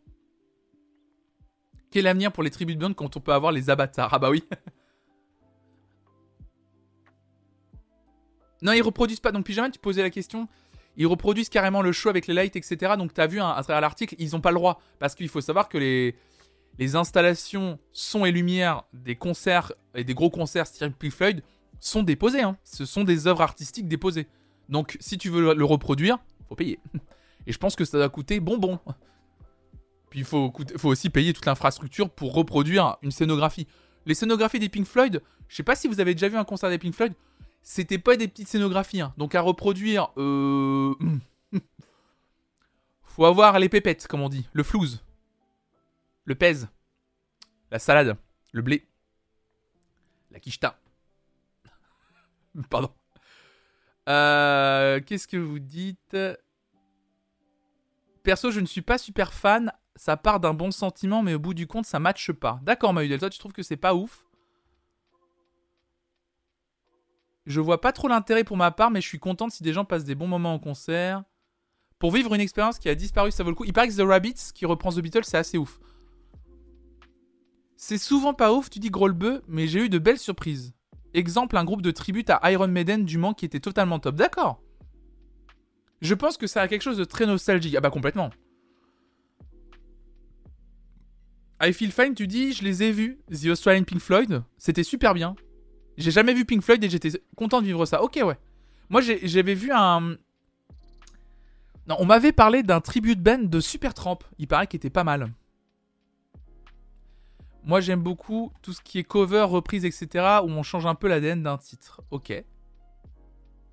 Perso. Alors, toi, Pyjaman, tu dis perso pas fan. Limite cringe avec le côté un peu fossoyeur. Mais je peux comprendre le petit plaisir revival nostalgie. Ok. Ouais, toi, tu trouvais un peu ça cringe, effectivement. Après, en sachant que Pink Floyd, c'est adoubé carrément. Parce que je crois que l'intégralité du groupe est encore vivant, Pink Floyd. J'ai un doute. J'ai un doute d'un coup. En tout cas, je sais que The Australian Pink Floyd Show, euh, ils ont eu l'aval et ils ont été adoubés et par David Gilmour et par. Euh, merde. Roger Waters. Queen tourne encore avec Adam Lambert à la voix. Mais oui, pardon C'est vrai, Queen, il tourne encore. Euh, est-ce que, ça, est-ce que c'est Queen ou un tribute band? Chacun se fait son avis. Ah, on, a, on, on avait commencé à en discuter un petit peu de ce sujet. Et pour la plupart des gens, euh, ça restait euh, en partie quand même Queen dans le sens où tous les autres artistes sur scène sont les membres du groupe Queen. Merci Matt101 pour ton follow, je t'ai pas remercié. French Kali aussi. Et merci à Fourmiman pour ton follow aussi. Euh, c'est fou qu'ils remplissent. Qui disait quoi Attendez. C'est fou qu'ils remplissent des zéniths. Ah bah oui, un Nobody, euh, c'est très populaire quoi. J'ai déjà du mal avec les groupes qui se maintiennent alors qu'ils ont perdu l'essentiel. Je pense à Queen notamment. Ah oui, du coup, et Debbie Shore, bah, du coup, toi, tu, tu, reparlais de Queen, ouais. Souvent, c'est moins cher ou plus accessible. Et ça permet de voir ce genre de musique en live. Ouais, je vois, ce que tu veux dire, Wandalu. À Mont en Belgique, il y a un festival qui s'appelle le Mont Beatles Day. Il y a des tributes de tout le week-end et c'est vraiment très très très chouette. Les gens se marrent bien. Ouais, il y a un côté aussi un peu on fête un, groupe qu'on aime bien quoi. L'avantage selon moi est que cela peut faire connaître des groupes mythiques à nouvelle génération. Ouais, c'est pas mal. Je peux comprendre aussi, oui. Les scénos des flottes sont déposés. Oui, oui, bien sûr, ça m'étonne pas. Crisis, tu dis. Alors, ça, c'est un vrai truc. Excusez-moi, je. Nettoie mes lunettes. Tu dis pour ma part, j'aurai toujours en tête la comparaison avec l'original en les entendant. Ça, c'est vrai que c'est un truc. Si tu aimes beaucoup un groupe, tu vas voir un tribut de Ben, je pense, pour vivre un instant euh, sûrement nostalgique. C'est un peu ce qui ressort un peu de vos commentaires. C'est cool si ça plaît à des gens, ça fait revivre des choses, ou alors ça leur fait vivre des choses s'ils n'ont pas eu la chance de les voir. Mais c'est vrai que du coup, si tu as vu des DVD de concert, des extraits live de ton artiste, tu as peut-être une petite attente qui sera jamais pleinement satisfaite. C'est, je pense, euh, que tu seras, il y aura toujours ce petit truc de ah c'était bien, mais quand même ça vaut pas, ça vaut pas les Floyd, les vrais quoi. Alors, ma mère qui a vu les Pink Floyd en concert à Versailles, je crois. Ah, euh, je suis sûr qu'elle me dirait, euh, je lui offrirais des places pour avoir le tribut de Ben, elle serait contente. Mais je suis sûr que devant le tribut de Ben, elle me dirait ah c'est bien, mais ça vaut pas le concert que j'ai vu quoi. Salut Kinekoda, bienvenue à toi. Euh, un petit concert à Pompéi là. En cherchant ce qu'il y avait au Zénith, tu dis Rayoul, j'ai pu voir que c'était 30% de tribute et ciné instrumental. J'ai du mal avec ces deux types de spectacles quand on souhaite voir des artistes majeurs. J'ai vu, effectivement, il y a beaucoup de il y a de plus en plus de tributes Ben qui tournent, effectivement. Flonflon en 94 à Chantilly, je suis allé au concert des Pink Floyd, c'était, trop top. Ah ouais, bah, c'est la chance. Ah, le, le claviériste Rick Wright est décédé, d'accord, ok. Et si, ah bah oui, Sid Barrett, je suis con, putain, mais oui, Sid Barrett est décédé. Mais oui, bien sûr, évidemment. Pardon. D'ailleurs, Arte Concert a mis en ligne sur YouTube un concert des Floyd dans son intégralité. D'accord. La SAP, si t'as le lien, tu peux l'envoyer dans le chat si tu veux. J'ai vu deux fois la tournée Division Bell. La seconde fois, je suis rentré en loose day grâce à un pote, Rode, dessus. Pour info, il y avait trois scènes qui tournaient en parallèle pour le show car il y avait une semaine de montage. Oh putain. Une semaine de montage. Là, il y a tous les roadies. Les gens du spectacle qui se disent une semaine de montage pour un spectacle, pour un concert. Oh la vache, une semaine. Je pense que ça comble les nostalgiques et les nouvelles générations, donc pourquoi pas si c'est bien fait. Vous êtes en fait, vous êtes plutôt bienveillant à l'égard des tribus de ban. Vous dites un peu toutes et tous la même chose. À part certaines personnes qui trouvent ça un peu cringe, et je le comprends aussi. Exemple de mauvaise expérience, un tribute ACDC avec un chanteur qui ne parle pas anglais et qui chante en yaourt. Ah merde. It's gone the nine nails to hell. Why man's to hell?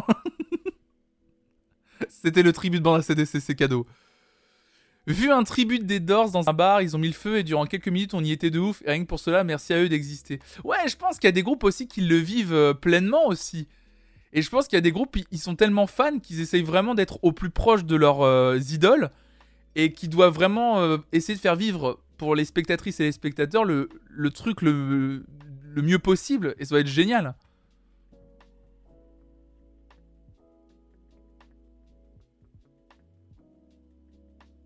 Les orchestres qui se font appeler Blues Brothers, ça compte comme tribute band Ah, je pense pas.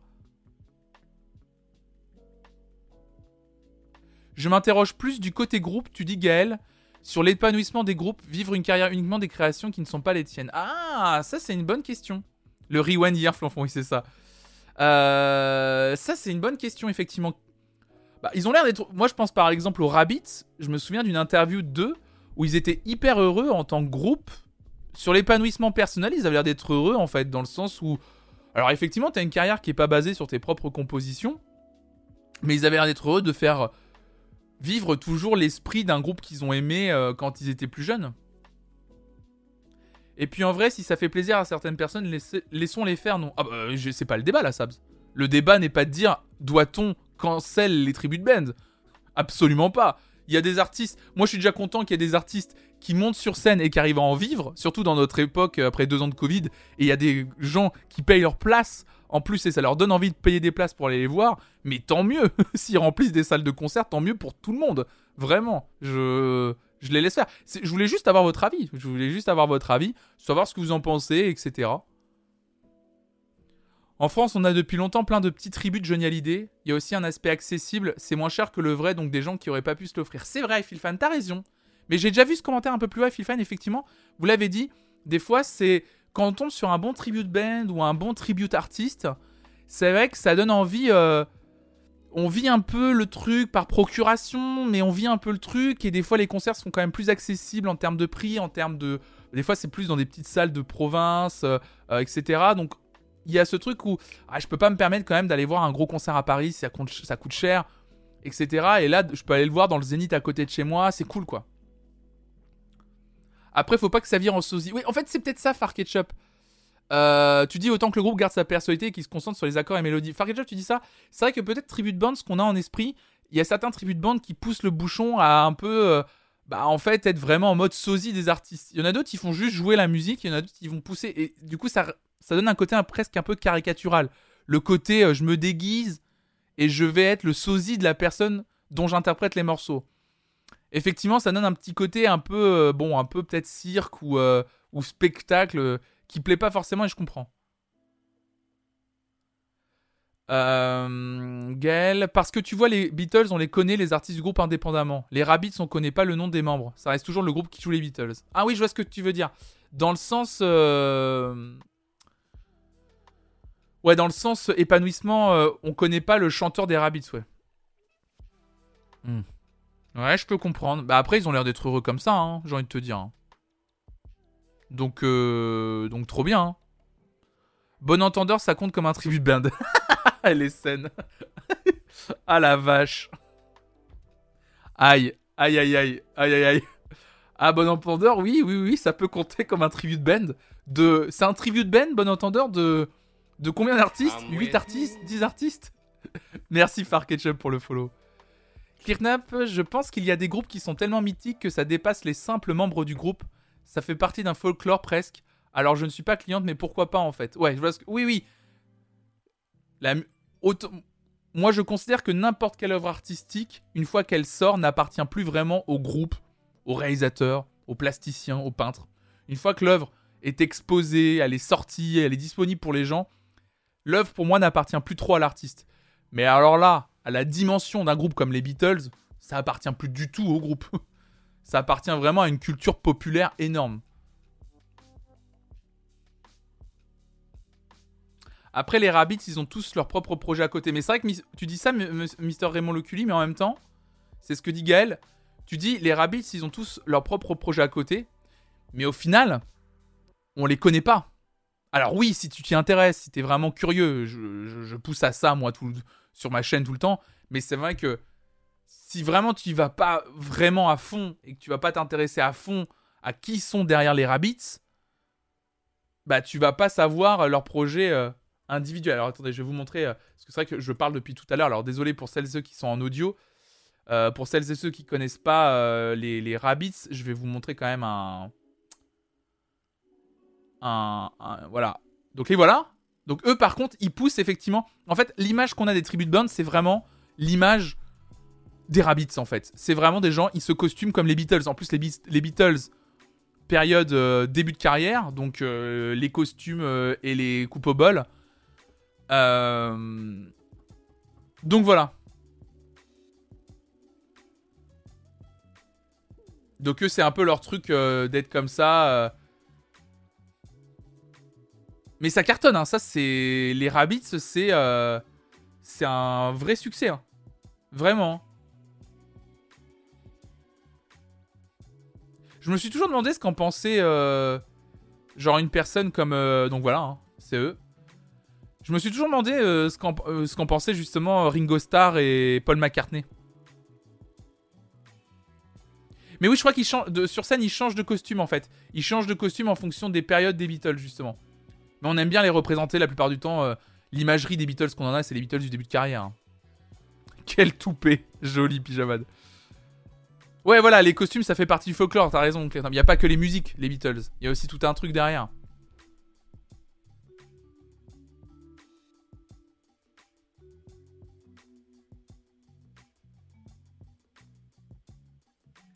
Mais ça fonctionne, ça va être marrant à voir. Apparemment, ils sont très bons en plus, hein, les Rabis. Hein.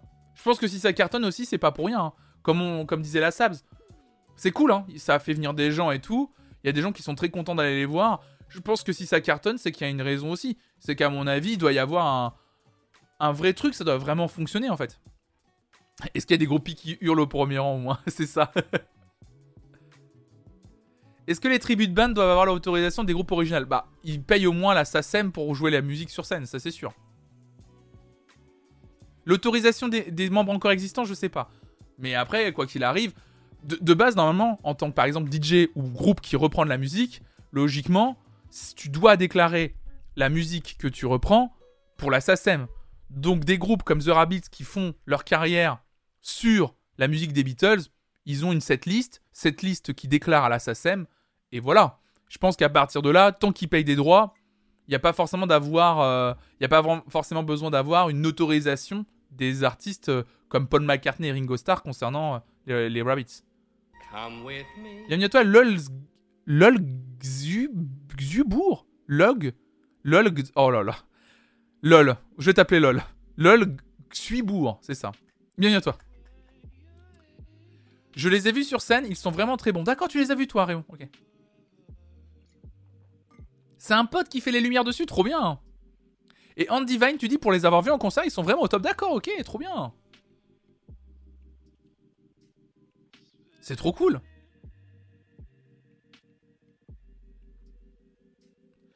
Alors la question dans l'autre sens. Ah, Phil Fine, tu poses une autre question. Ah, j'ai vraiment fait un A à la, à la Denis Brognard. Est-ce qu'un groupe peut s'opposer à l'existence de son tribute band? Ah, ça c'est une bonne question. Euh... J'essaie de, réfléchir juridiquement parlant, c'est une question complexe. Euh... Déjà, souvent, les groupes n'ont pas toujours leur mot à dire tout court. Ça, c'est déjà une vraie première piste de réflexion. Mick, oui. Est-ce qu'un groupe peut s'opposer Bah, ça dépend. En fait, il faut que juridiquement parlant, il soit, ça, soit béton. Ça dépend, en fait, de, de, de ce qu'ils utilisent comme. Euh, en fait, ça dépend de ce qu'ils font sur scène, ces groupes. C'est-à-dire que un tribute band comme Australian euh, Pink Floyd euh, Show, ils ont l'air de reprendre la musique des Pink Floyd et de créer une scénographie qui va avec. S'ils poussaient le bouchon en reprenant une scénographie méga proche de celle des Pink Floyd,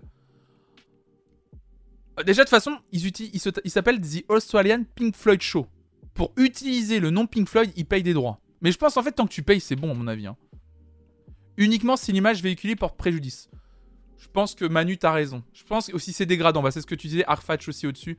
À mon avis, effectivement, je pense que tant que tu, ne portes pas préjudice à la marque que tu reprends, la marque, euh, les Beatles, euh, les Pink Floyd, euh, les Doors, Queen, comme vous voulez, Johnny, bien sûr, Jojo, je pense que tant que tu, euh, tu portes pas préjudice à cette marque-là, ça pose pas problème. C'est si tu commences, par exemple, à mon avis, je vous donne un exemple extrême, mais vous allez comprendre. Justement, il y a un groupe comme les Rabbits sur scène, ils font leur musique, et entre deux musiques sur scène, ils se permettent d'avoir de faire des commentaires, je sais pas, sexistes, racistes, tout ça. Forcément, quelque part, ça va rattacher la musique des Beatles a un discours plus que borderline. Là, c'est sûr et certain qu'à mon avis, Paul McCartney et Ringo Starr auraient leur mot à dire. Dans ce cas-là. Mais à mon avis, ils laissent faire parce que, bah. Et là, la Sabs, pour terminer, on va, va quand même passer à un autre sujet. Je pense que ça porte pas préjudice, en fait. Paul McCartney, Ringo Starr, concernant les Rabbits, je pense que, bon, ils gagnent de la SSM grâce à ça. ça continue à faire vivre leur musique sans que ce soit eux qui montent sur scène. et ça, ils sont contents. Et puis voilà, c'est inoffensif, c'est sympa, ça fait plaisir aux gens. Je pense qu'avant tout, quand t'es un vrai groupe et un vrai artiste qui aime avant tout la musique, tu vois des groupes qui reprennent ta musique, je pense que t'es hyper flatté et hyper heureux. Ils gagnent un peu d'argent grâce à ça, je pense qu'ils se disent, bon bah tant mieux pour eux, et puis voilà. Tant mieux. Quel est ton avis sur le tribut de bande dans l'absolu? Quel groupe tu aimerais revoir via ce biais? Moi j'adore, moi les tributes de band je trouve ça cool. Mon, vrai avis il est là, c'est que si moi, parce que c'est vrai que finalement j'ai pas donné mon avis, moi je trouve ça très cool. Moi, j'ai déjà vu des images des gens qui allaient voir les Rabbits et je voyais bien que ça leur faisait vraiment plaisir parce que c'est des gens qui n'avaient pas forcément eu l'occasion d'aller voir les Beatles sur scène, forcément parce que c'était très compliqué. Et, euh, qui sont, ils sont hyper heureux, euh, ils sont très très heureux de, voir un groupe. Le groupe donne tout sur scène. C'est vraiment des groupes qui aiment en fait la musique, qui reprennent. On voit qu'il n'y a pas de, de pensée mercantile derrière à la base et c'est cool. Après, ils en vivent et tant mieux, mais il n'y a pas de pensée mercantile derrière, je trouve ça chouette. Euh, et, et, tant mieux. Et tant mieux, ça fait plaisir à des gens. Et moi, tant que la musique est diffusée, jouée et, euh, et que ça peut euh, permettre à des gens de grailler et des gens de prendre du plaisir aussi, et bah tant mieux. Voilà. Un tribut de Daft Punk, ça peut même être les vrais avec le casque, on saura jamais. et le tribut de band que je rêverais de voir. Hmm, un bon tribut de band que je rêverais de voir. ah, un Dire Straits, je pense. Hmm, je réfléchis. Ouais, d'ailleurs Stretch, je pense. Parce que le groupe n'existe plus. Après, je sais que Mark Knopfler joue beaucoup de. Euh, en solo, il joue toujours beaucoup de chansons de Dire Straits sur scène, hein, donc autant aller voir Mark Knopfler. Euh, mais peut-être euh, dans l'esprit, à la limite dans l'esprit de ce qu'on entend là, un tribut de Dire Straits peut-être. Ou Supertramp, mais Supertramp, ouais, j'aimerais bien voir Supertramp en vrai. Même plus Super Tramp, je pense. En vrai. Ça, ça me ferait plus plaisir, je pense.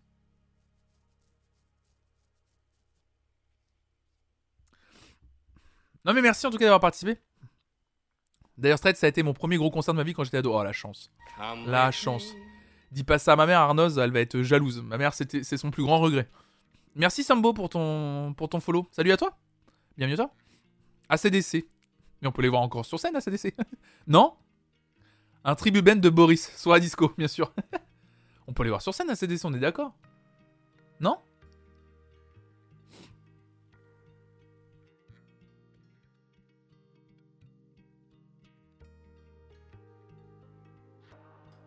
D'ailleurs, Stress fut le premier concert de ma vie, trop bien faire ketchup. Petit tribut band Barbara pour ma part. Oh là. Ah ouais, dis donc. La joie. Euh... Salut Corian, salut à toi. Oui, sans Malcolm, bien sûr, ACDC sans Malcolm, bien entendu. Euh, je vais vous donner des bons plans. on devait lire un article sur. Euh, il est quelle heure est déjà 10h24. On parlait des tribus de Bun Corgan, mais on a fini du coup. Euh, on va garder. Non, mais l'article sera toujours. Euh, l'article sera toujours d'actualité pour, euh, pour lundi. On lira lundi l'article. J'avais envie de vous lire un article grâce à Lulu Diplodocus. Elle nous a permis d'avoir accès à cet article euh, du journal DH, journal euh. Angèle n'est pas victime de censure sur certaines radios françaises, mais d'une atteinte à l'intégrité de son œuvre. On en parlera lundi de ça. lundi, j'ai très envie d'en parler parce que je sais pas si vous avez vu, mais il y a un single de Angèle qui tourne sur les radios françaises qui s'appelle Démon, qui est un très bon morceau que j'ai adoré sur le dernier album de Angèle. Album sur lequel euh, fit, comme on dit maintenant, euh, sur lequel euh, apparaît le rappeur Damso. Et sur certaines radios, notamment Virgin Radio, le couplet, en tout cas l'apparition de Damso, a purement et simplement été supprimé. et, et l'article de Charles Von Dievor est hyper intéressant. vraiment, il est très très intéressant sur, sur en fait, bah est-ce que, euh, euh, quel est l'intérêt de supprimer un couplet entier d'un artiste qui a été pensé? Euh, Et effectivement, il y a une défense de la part du directeur de Virgin Radio qui est moyenne. Mais allez, je vous fais un petit teaser, vu qu'il est déjà 10h26. on parlera de cet article lundi, parce qu'il sera encore d'actualité lundi. c'est complètement volontaire. Le, fait que Damso ait été retiré du morceau sur lequel normalement il figure, hein, euh, démon, c'est une volonté, notamment de, Virgin Radio. C'est une volonté. Voilà, c'est une volonté de la radio. Et euh, du coup, euh, euh, je vous raconterai tout ça lundi. Même lundi, à la limite, pour être sûr de lire l'article, on... on, lira l'article en tout premier. Voilà. bah tu, tu verras, Phil Fine, tu dis ne pas ouvrir les oreilles des jeunes fans de Angèle au rap qui est violent et pas leur goût. tu verras, Phil Fine, que justement pas du tout. allez écouter, je vous invite d'ailleurs à aller écouter le couplet de Damso sur le morceau Démon. Et vous verrez justement que Damso lui-même, en plus, c'est le début du couplet. C'est je fit avec Angèle. Ah, je, sais, je fit avec Angèle. Pas de gros mots, radio, faut qu'on passe. C'est le début de son couplet sur le morceau Démon. Au lieu d'un Nicta, non, non, je dirais grand bien leur face. Voilà. Je vais finir avec cette citation de Damso sur le morceau Démon avec Angèle, qui a été littéralement supprimé. Donc du coup, c'est ça qui est assez drôle. Donc euh...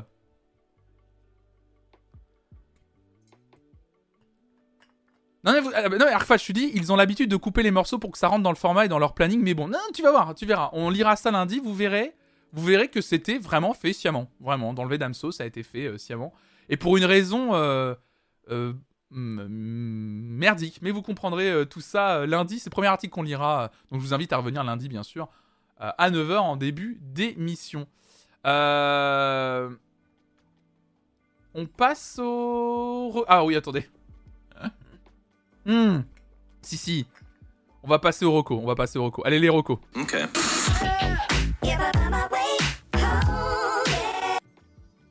Pardon, excusez-moi, je me suis planté dans mon, dans mon Stream Deck. Prince, les derniers jours du chanteur racontés dans un documentaire sur Salto. En 2016, la mort surprise de Prince d'une surdose mortelle d'opioïdes à 57 ans reste encore en partie mystérieuse. Retour sur le destin d'un artiste virtuose et torturé.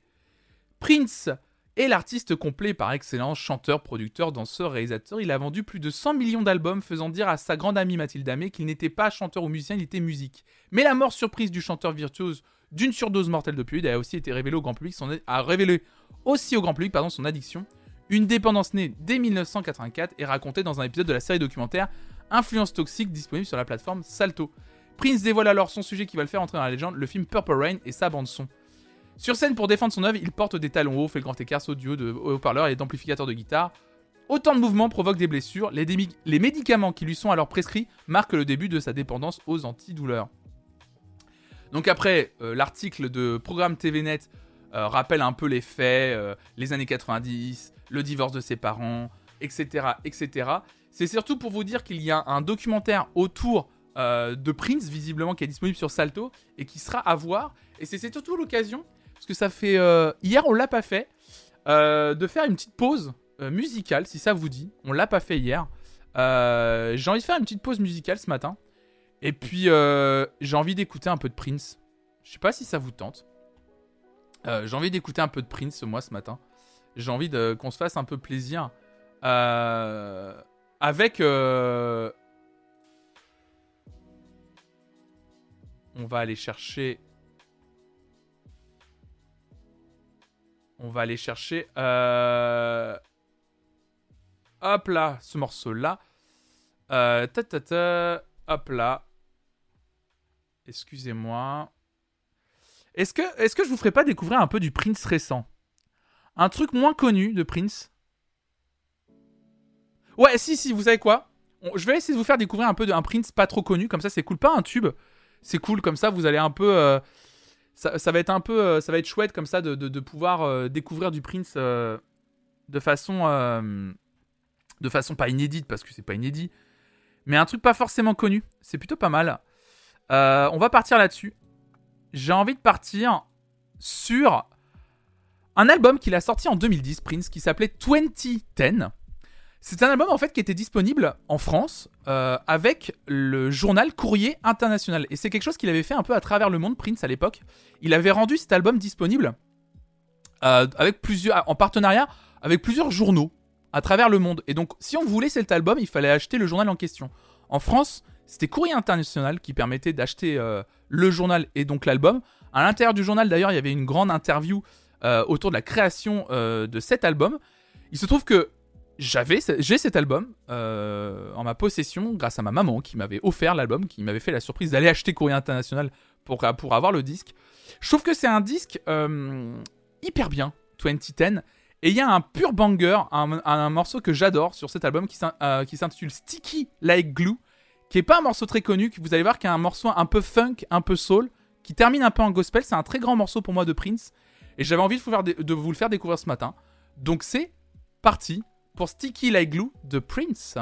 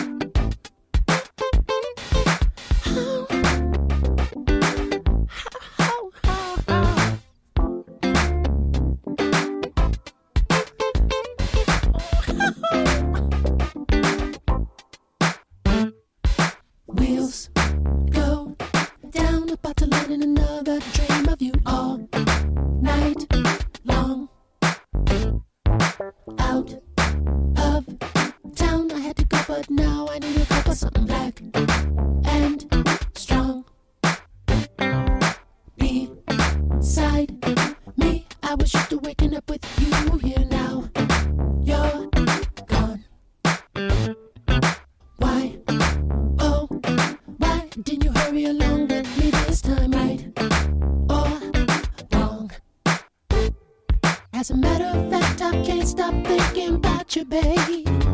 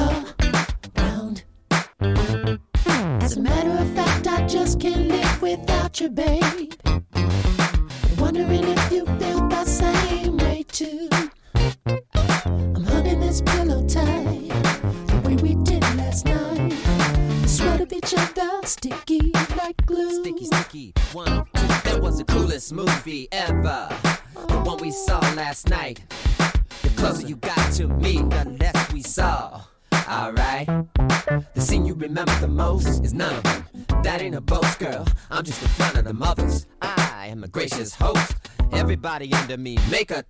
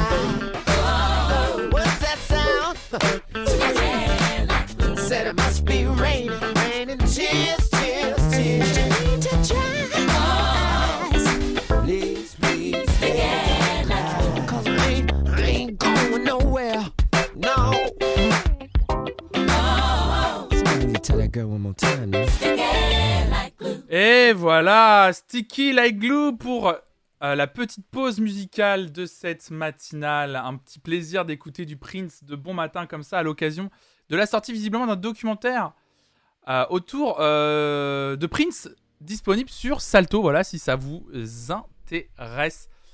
Alors, j'ai deux recos. J'en ai une très rapide. J'en ai une très rapide. J'ai encore deux recos. J'en ai une très rapide. Euh, c'est Journal du Geek qui nous dit que vous pouvez profiter de 4 mois gratuits à Amazon Music Unlimited. Alors encore, hein, c'est très souvent que Amazon Music, euh, sous sa version Unlimited, propose des mois gratuits. Mais comme je le dis souvent, pourquoi pas euh, essayer Comme ça, ça vous permet de tester un service de streaming musical. Vous voyez si ça vous plaît, vous voyez si ça vous plaît pas. Pour celles et ceux qui n'ont pas trop la thune pour se payer bah, des, services de streaming musicaux, bah c'est voilà, c'est l'occasion parfaite d'avoir 4 mois euh, d'abonnement gratos à une plateforme et de pouvoir en profiter. 4 mois en plus, c'est une période quand même assez euh, généreuse. Donc voilà, si ça vous intéresse, un bon petit plan, voilà, un essai gratuit de 4 mois. Vous payez bien entendu plus tard, donc vous oubliez pas souvent. Euh, vous oubliez, vous oubliez pas, hein, bien sûr, hein, de vous désabonner hein, si, si, vous vous abonnez euh, et que vous allez, sinon vous allez payer, au bout de 4 mois. Après, si vous êtes prête ou prêt à payer au bout de 4 mois, bah, après vous faites ce que vous voulez. Mais voilà, si ça peut vous intéresser, il y a un catalogue de plus de 70 millions de titres, quasiment équivalent à ce que vous pouvez retrouver sur les autres plateformes, bien entendu. Mais si en ce moment, voilà, c'est un peu ric-rac ou vous cherchez à tester d'autres plateformes autres que celles que vous utilisez, et eh bah voilà, euh, Amazon Music Unlimited en ce moment, euh, un service d'habitude qui coûte 9,99€ par mois d'ailleurs, et bien il y a 4 mois d'abonnement offert. Donc voilà, ça c'est le premier bon plan. J'ai un deuxième bon plan à vous donner, ou plutôt une astuce, ou plutôt un conseil. Bon allez, on termine avec un article poète poète, comme d'habitude. Salut Pixel. Est-ce que ça vous dit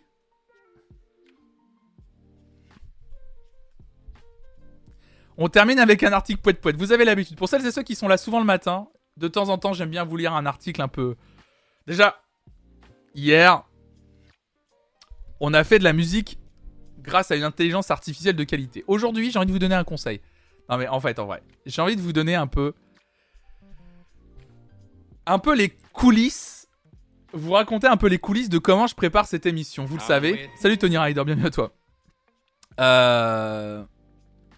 Genre, vous savez très bien. En fait, moi, cette matinale, ça me donne environ, ça me demande environ, on va dire, 2 à 3 heures de travail par jour. Euh, de recherche d'articles, je lis, des euh, pas mal d'articles, j'écume les comptes Twitter, les trucs auxquels je suis abonné. En plus de ça, j'écoute de la musique pour pouvoir vous en parler, au cas où, pour pouvoir vous faire écouter des sons, etc. Pour être sûr que tout est bon, qu'il n'y ait pas de problème, etc. etc. Bien entendu, dans ce processus de recherche d'articles, je tombe sur beaucoup d'articles que je sélectionne pas. Bien entendu. Et il y a des trucs, mes amis, sur lesquels je tombe, je vous en parle pas. Notamment, il y a beaucoup d'articles le nombre d'articles sur euh, telle personne porte telle tenue sur scène. Beaucoup des femmes, bizarrement, on, commente beaucoup la tenue des femmes hein, euh, sur les articles autour de la musique. Bref. Et du coup, merci Elwin. Merci pour l'abonnement offert. C'est son premier abonnement offert, c'est hyper généreux. Merci pour Jeannot. Merci infiniment, c'est trop gentil. Merci beaucoup. Et, euh, et, du coup, effectivement, je suis tombé sur cet article de Grazia.fr. Alors, attention, je n'ai rien contre Grazia ni contre ces journalistes. Ils font ce qu'ils veulent. Mais c'est juste que c'est le sujet de l'article lui-même qui m'a fait sourire. Parce que j'ai envie de vous donner. Parce que je me suis dit, pour les recos, c'est parfait. C'est le bon plan, l'astuce à donner aux chers doudingues de cette communauté flonflon. Je pense que c'est le meilleur truc. Alors attention, prenez un carnet, prenez un stylo, c'est le moment de noter. Voici la meilleure technique d'approche pour séduire son crush selon une étude. Attention. Hein. Lorsqu'on a un crush en vue, le plus dur reste toujours de faire le premier pas, vous le savez. Comment établir un contact sans paraître gênant et sans risquer de ruiner dès le début toutes nos chances de séduire cette fille ou ce garçon qui nous fait de l'œil depuis tout ce temps? Peut-être grâce à la musique? Ce n'est pas Nicoletta qui dira le contraire. La musique, je le sais, sera la clé de l'amour, de l'amitié. En plus, j'adorais sur cet article parce qu'il y avait un petit clin d'œil à mes yeux, pas à Nicoletta, mais à la Starac, mais bref. Et aujourd'hui, c'est une étude menée par l'application de rencontre Bumble qui va dans son sens. Flonflon Dr Love, exactement. Sur plus de 1000 Français interrogés, 53% d'entre eux ont en effet affirmé. Attendez, excusez-moi. Je suis en train de me rendre compte d'un truc, mais. C'est pas la bonne musique derrière. C'est pas du tout la bonne musique.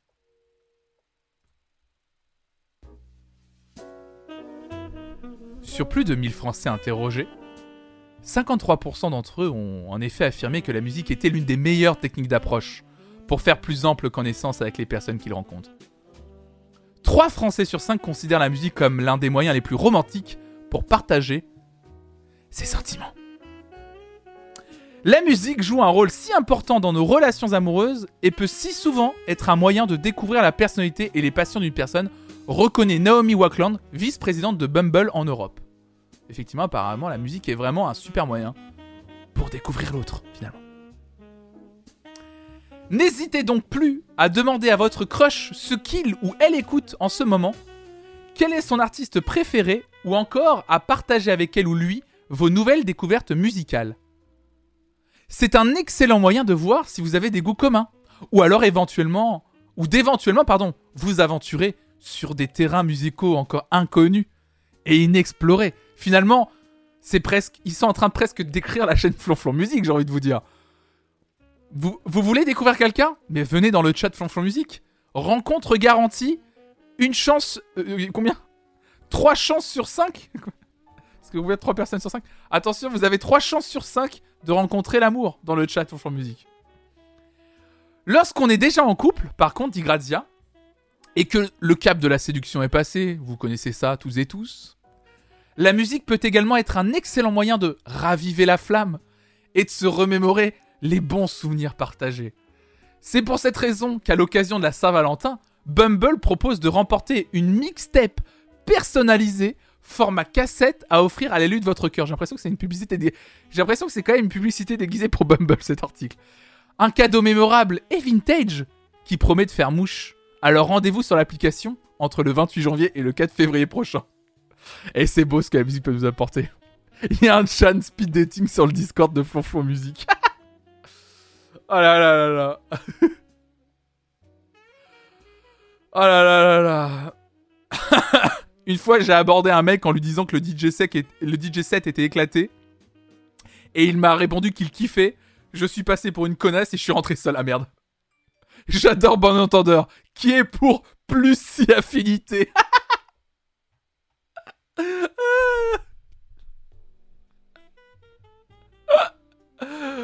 Euh, ah oui, vous voulez raviver la flamme, communiquer. Ah non, non. Moi, quand je veux raviver la flamme avec Rafi, je dis. Ah, comment. Raphaël commence à me dire. Faut qu'on discute. Je fais.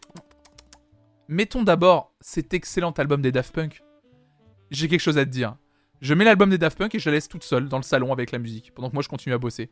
Et après, je reviens à la fin et je lui dis T'as compris mon message? Il était pourtant clair. Et après, je repars. Le pire mec. La légende dit que l'article est étudié dans toutes les écoles de journalisme. Non mais ça m'a fait sourire. Ça m'a fait sourire de vous donner dans les recos de fin d'émission cette petite astuce. C'est une vraie recommandation. Vous voulez séduire quelqu'un? Bah par les musiques, voilà. Et bien sûr, dans vos bios, hein, Tinder ou autre application que vous pouvez utiliser, n'hésitez pas à mettre, j'adore la musique, bien sûr. C'est pas convenu, c'est quelque chose de niche. Vous allez vraiment vous démarquer. Ça me rappelle la fois où en fond est passé Billie Jean et là j'ai entendu un couple avec enfant crier c'est notre chanson. Oh, c'est mignon, c'est mignon. Flonflon conseil. Oh, c'est mignon, c'est mignon. De, nombreux célibes vont te remercier, Flonflon. Ah, moi je suis là, je suis là pour offrir, je suis là pour partager. Moi je suis là vraiment pour. euh, Mais moi par exemple avec Raph, enfin, là ils disent pour raviver la flamme, vous vous, vous vous faites écouter des chansons qui vous fait penser à des moments. Sincèrement, je crois qu'avec Raph, on, on en parlait la dernière fois, on n'a pas vraiment de, de chansons à nous. On n'a pas vraiment, genre, une chanson à nous. Il y a plein de chansons qui nous rappellent certains moments, des... mais on n'a pas notre chanson. On n'a pas un truc en mode, quand on l'écoute, c'est Ah, c'est notre chanson, quoi. Si, peut-être Big Bisou de Carlos. T'imagines? Big Bisou de... Ah, j'adore.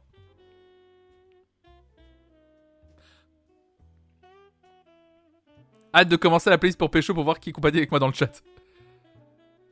Vous voulez séduire une femme, ne méprisez pas ce qu'elle écoute. Ça, c'est très vrai, Claire Vrai conseil, t'as raison. Si vous voulez séduire une femme, ne méprisez pas ce qu'elle écoute. Parce que c'est quelque chose qui est très. Ça, on l'avait. On avait déjà parlé sur cette chaîne plusieurs fois, mais c'est quelque chose qui est assez systémique. Le fait que, en général, quand un homme euh, rencontre euh, une autre personne, que ce soit une femme ou pas, mais c'est vrai, surtout dans un couple hétérosexuel, dans une relation hétérosexuelle, quand il rencontre une femme, en général, l'homme a tendance à mépriser les goûts euh, culturels de, de la femme qu'il rencontre. C'est du vécu, bah tu m'étonnes. Mais t'es pas la première à me le dire. Oui, ne la méprisez pas tout court, mais sur les, les, goûts cu- culturels, ça se fait souvent. Bien sûr, vous voulez séduire une femme, ne méprisez pas du tout, c'est sûr. Bien entendu. Nous, notre chanson, c'est Le jour de la mort de Johnny des Fatal Picard, enfin, je crois. Ah, le jour. Ça, j'avais oublié cette chanson. J'avais oublié cette chanson, Le jour de la mort de Johnny. Tellement du vécu. Bon, ça, Raphaël, vous savez, euh, ça a été rapide. Un clin d'œil et hop, dans les filets, comme on dit. Beauf de France.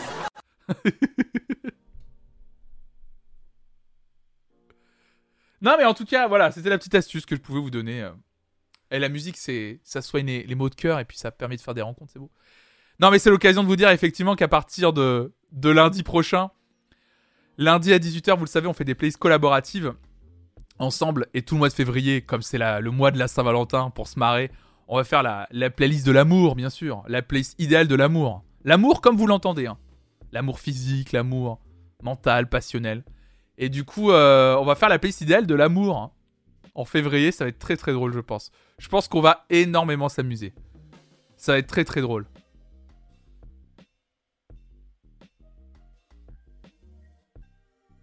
Ça commence bien la relation, ça pose les bases. Mais t'écoutes de la merde, c'est ça, bah oui. La liste, elle est pas encore dis- disponible, Arfatch. Pas encore. Careless Whisper direct, bien sûr. J'ai rencontré ma femme en boîte il y a 10 ans sur du Bigali. Bah parfait. Let's go in the air. New York City.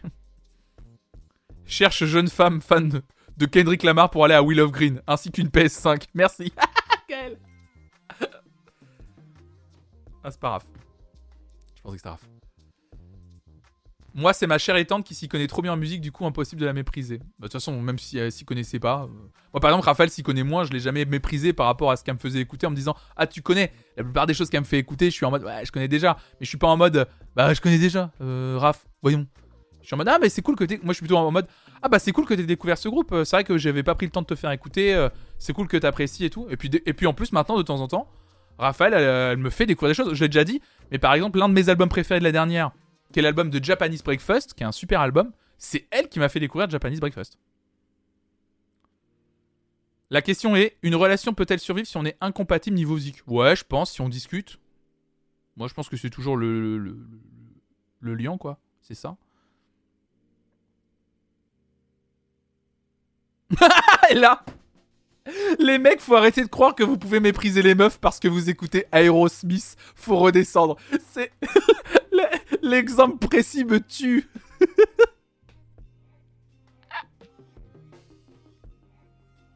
ouais, mais c'est ça, c'est exactement ça, Gryphon, c'est ce que tu dis. Nous, on partage beaucoup d'albums et de concerts, on n'a pas totalement les mêmes goûts, mais c'est toujours l'occasion de découverte et de faire confiance à l'autre. C'est ça, c'est une- en fait, c'est une relation aussi qui se base sur la confiance quand t'es avec quelqu'un.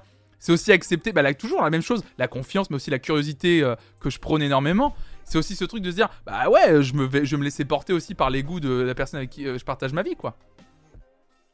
Mon mec est bloqué sur Springsteen, je supporte pas. Bon, en échange, il accepte d'écouter mon pros combat, ouais, trop bien. Arrêtez, c'est parfait là, c'est parfaite. Ah là là là là. Bon voilà, en tout cas, c'est le tips, hein. Voilà, la musique rapproche, euh, rapproche les gens. C'est vous, vous prenez ça comme vous voulez. On va terminer cette émission ici.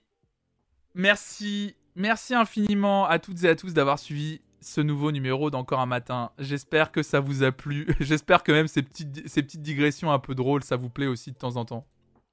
En tout cas, c'est un plaisir de vous retrouver tous les matins à partir de 9h. Euh, cet après-midi, le reste de programme du stream, cet après-midi, on va se retrouver pour un peu de gaming euh, à partir de 14h. Je vais voir si avant, je vais pas faire un petit test pour euh, préparer un, stream pour la chaîne. Je vais voir. Il y aura peut-être des tests euh, cet après-midi. En tout cas, si vous voulez passer une après-midi avec moi, bah, n'hésitez pas à venir cet après-midi. On passe un bon moment. Euh, c'est plus chill, plus posé. Je lis pas mal le chat. Donc venez cet après-midi. C'est toujours un peu chouette. On risque de parler de musique un peu cet après-midi, justement, parce que je vais tester deux trois choses autour d'un format, d'un futur format pour la chaîne. Donc forcément autour de la musique. Donc venez. Et le programme de demain, le programme de demain, il est costaud parce qu'à partir de 9h demain, Flonflon Music Friday, vous le savez, de 9h à midi, on écoute les nouveautés musicales de la semaine. Euh, vous proposez des nouveautés musicales et on va aussi euh, les écouter. On, voilà, on, on navigue euh, à travers toutes les nouveautés musicales. Demain, il y a un gros album qui sort, notamment celui de Vald. Donc ça va être très très chouette. Et demain soir, bien entendu, la Star Academy, la suite de la saison 5, le react de la Star Academy, demain soir à 18h. Demain, c'est déjà vendredi. Et on va bien s'éclater. Grosse journée de stream demain. Écoutez, je vous souhaite euh, une excellente matinée. À tout à l'heure pour celles et ceux qui peuvent venir. Sinon, à demain. Mais surtout, d'ici là, restez curieux. Ciao, ciao, ciao. Et merci beaucoup. Ah, Talipixi, tu as une question. J'apprécie ton émission, mais j'ai une question. Vas-y, Talipixi, je te laisse poser une question. Vas-y. Oui, j'ai vu que Vald en plus était sur France Inter ce matin. Va falloir que j'écoute. Feel the Love Generation.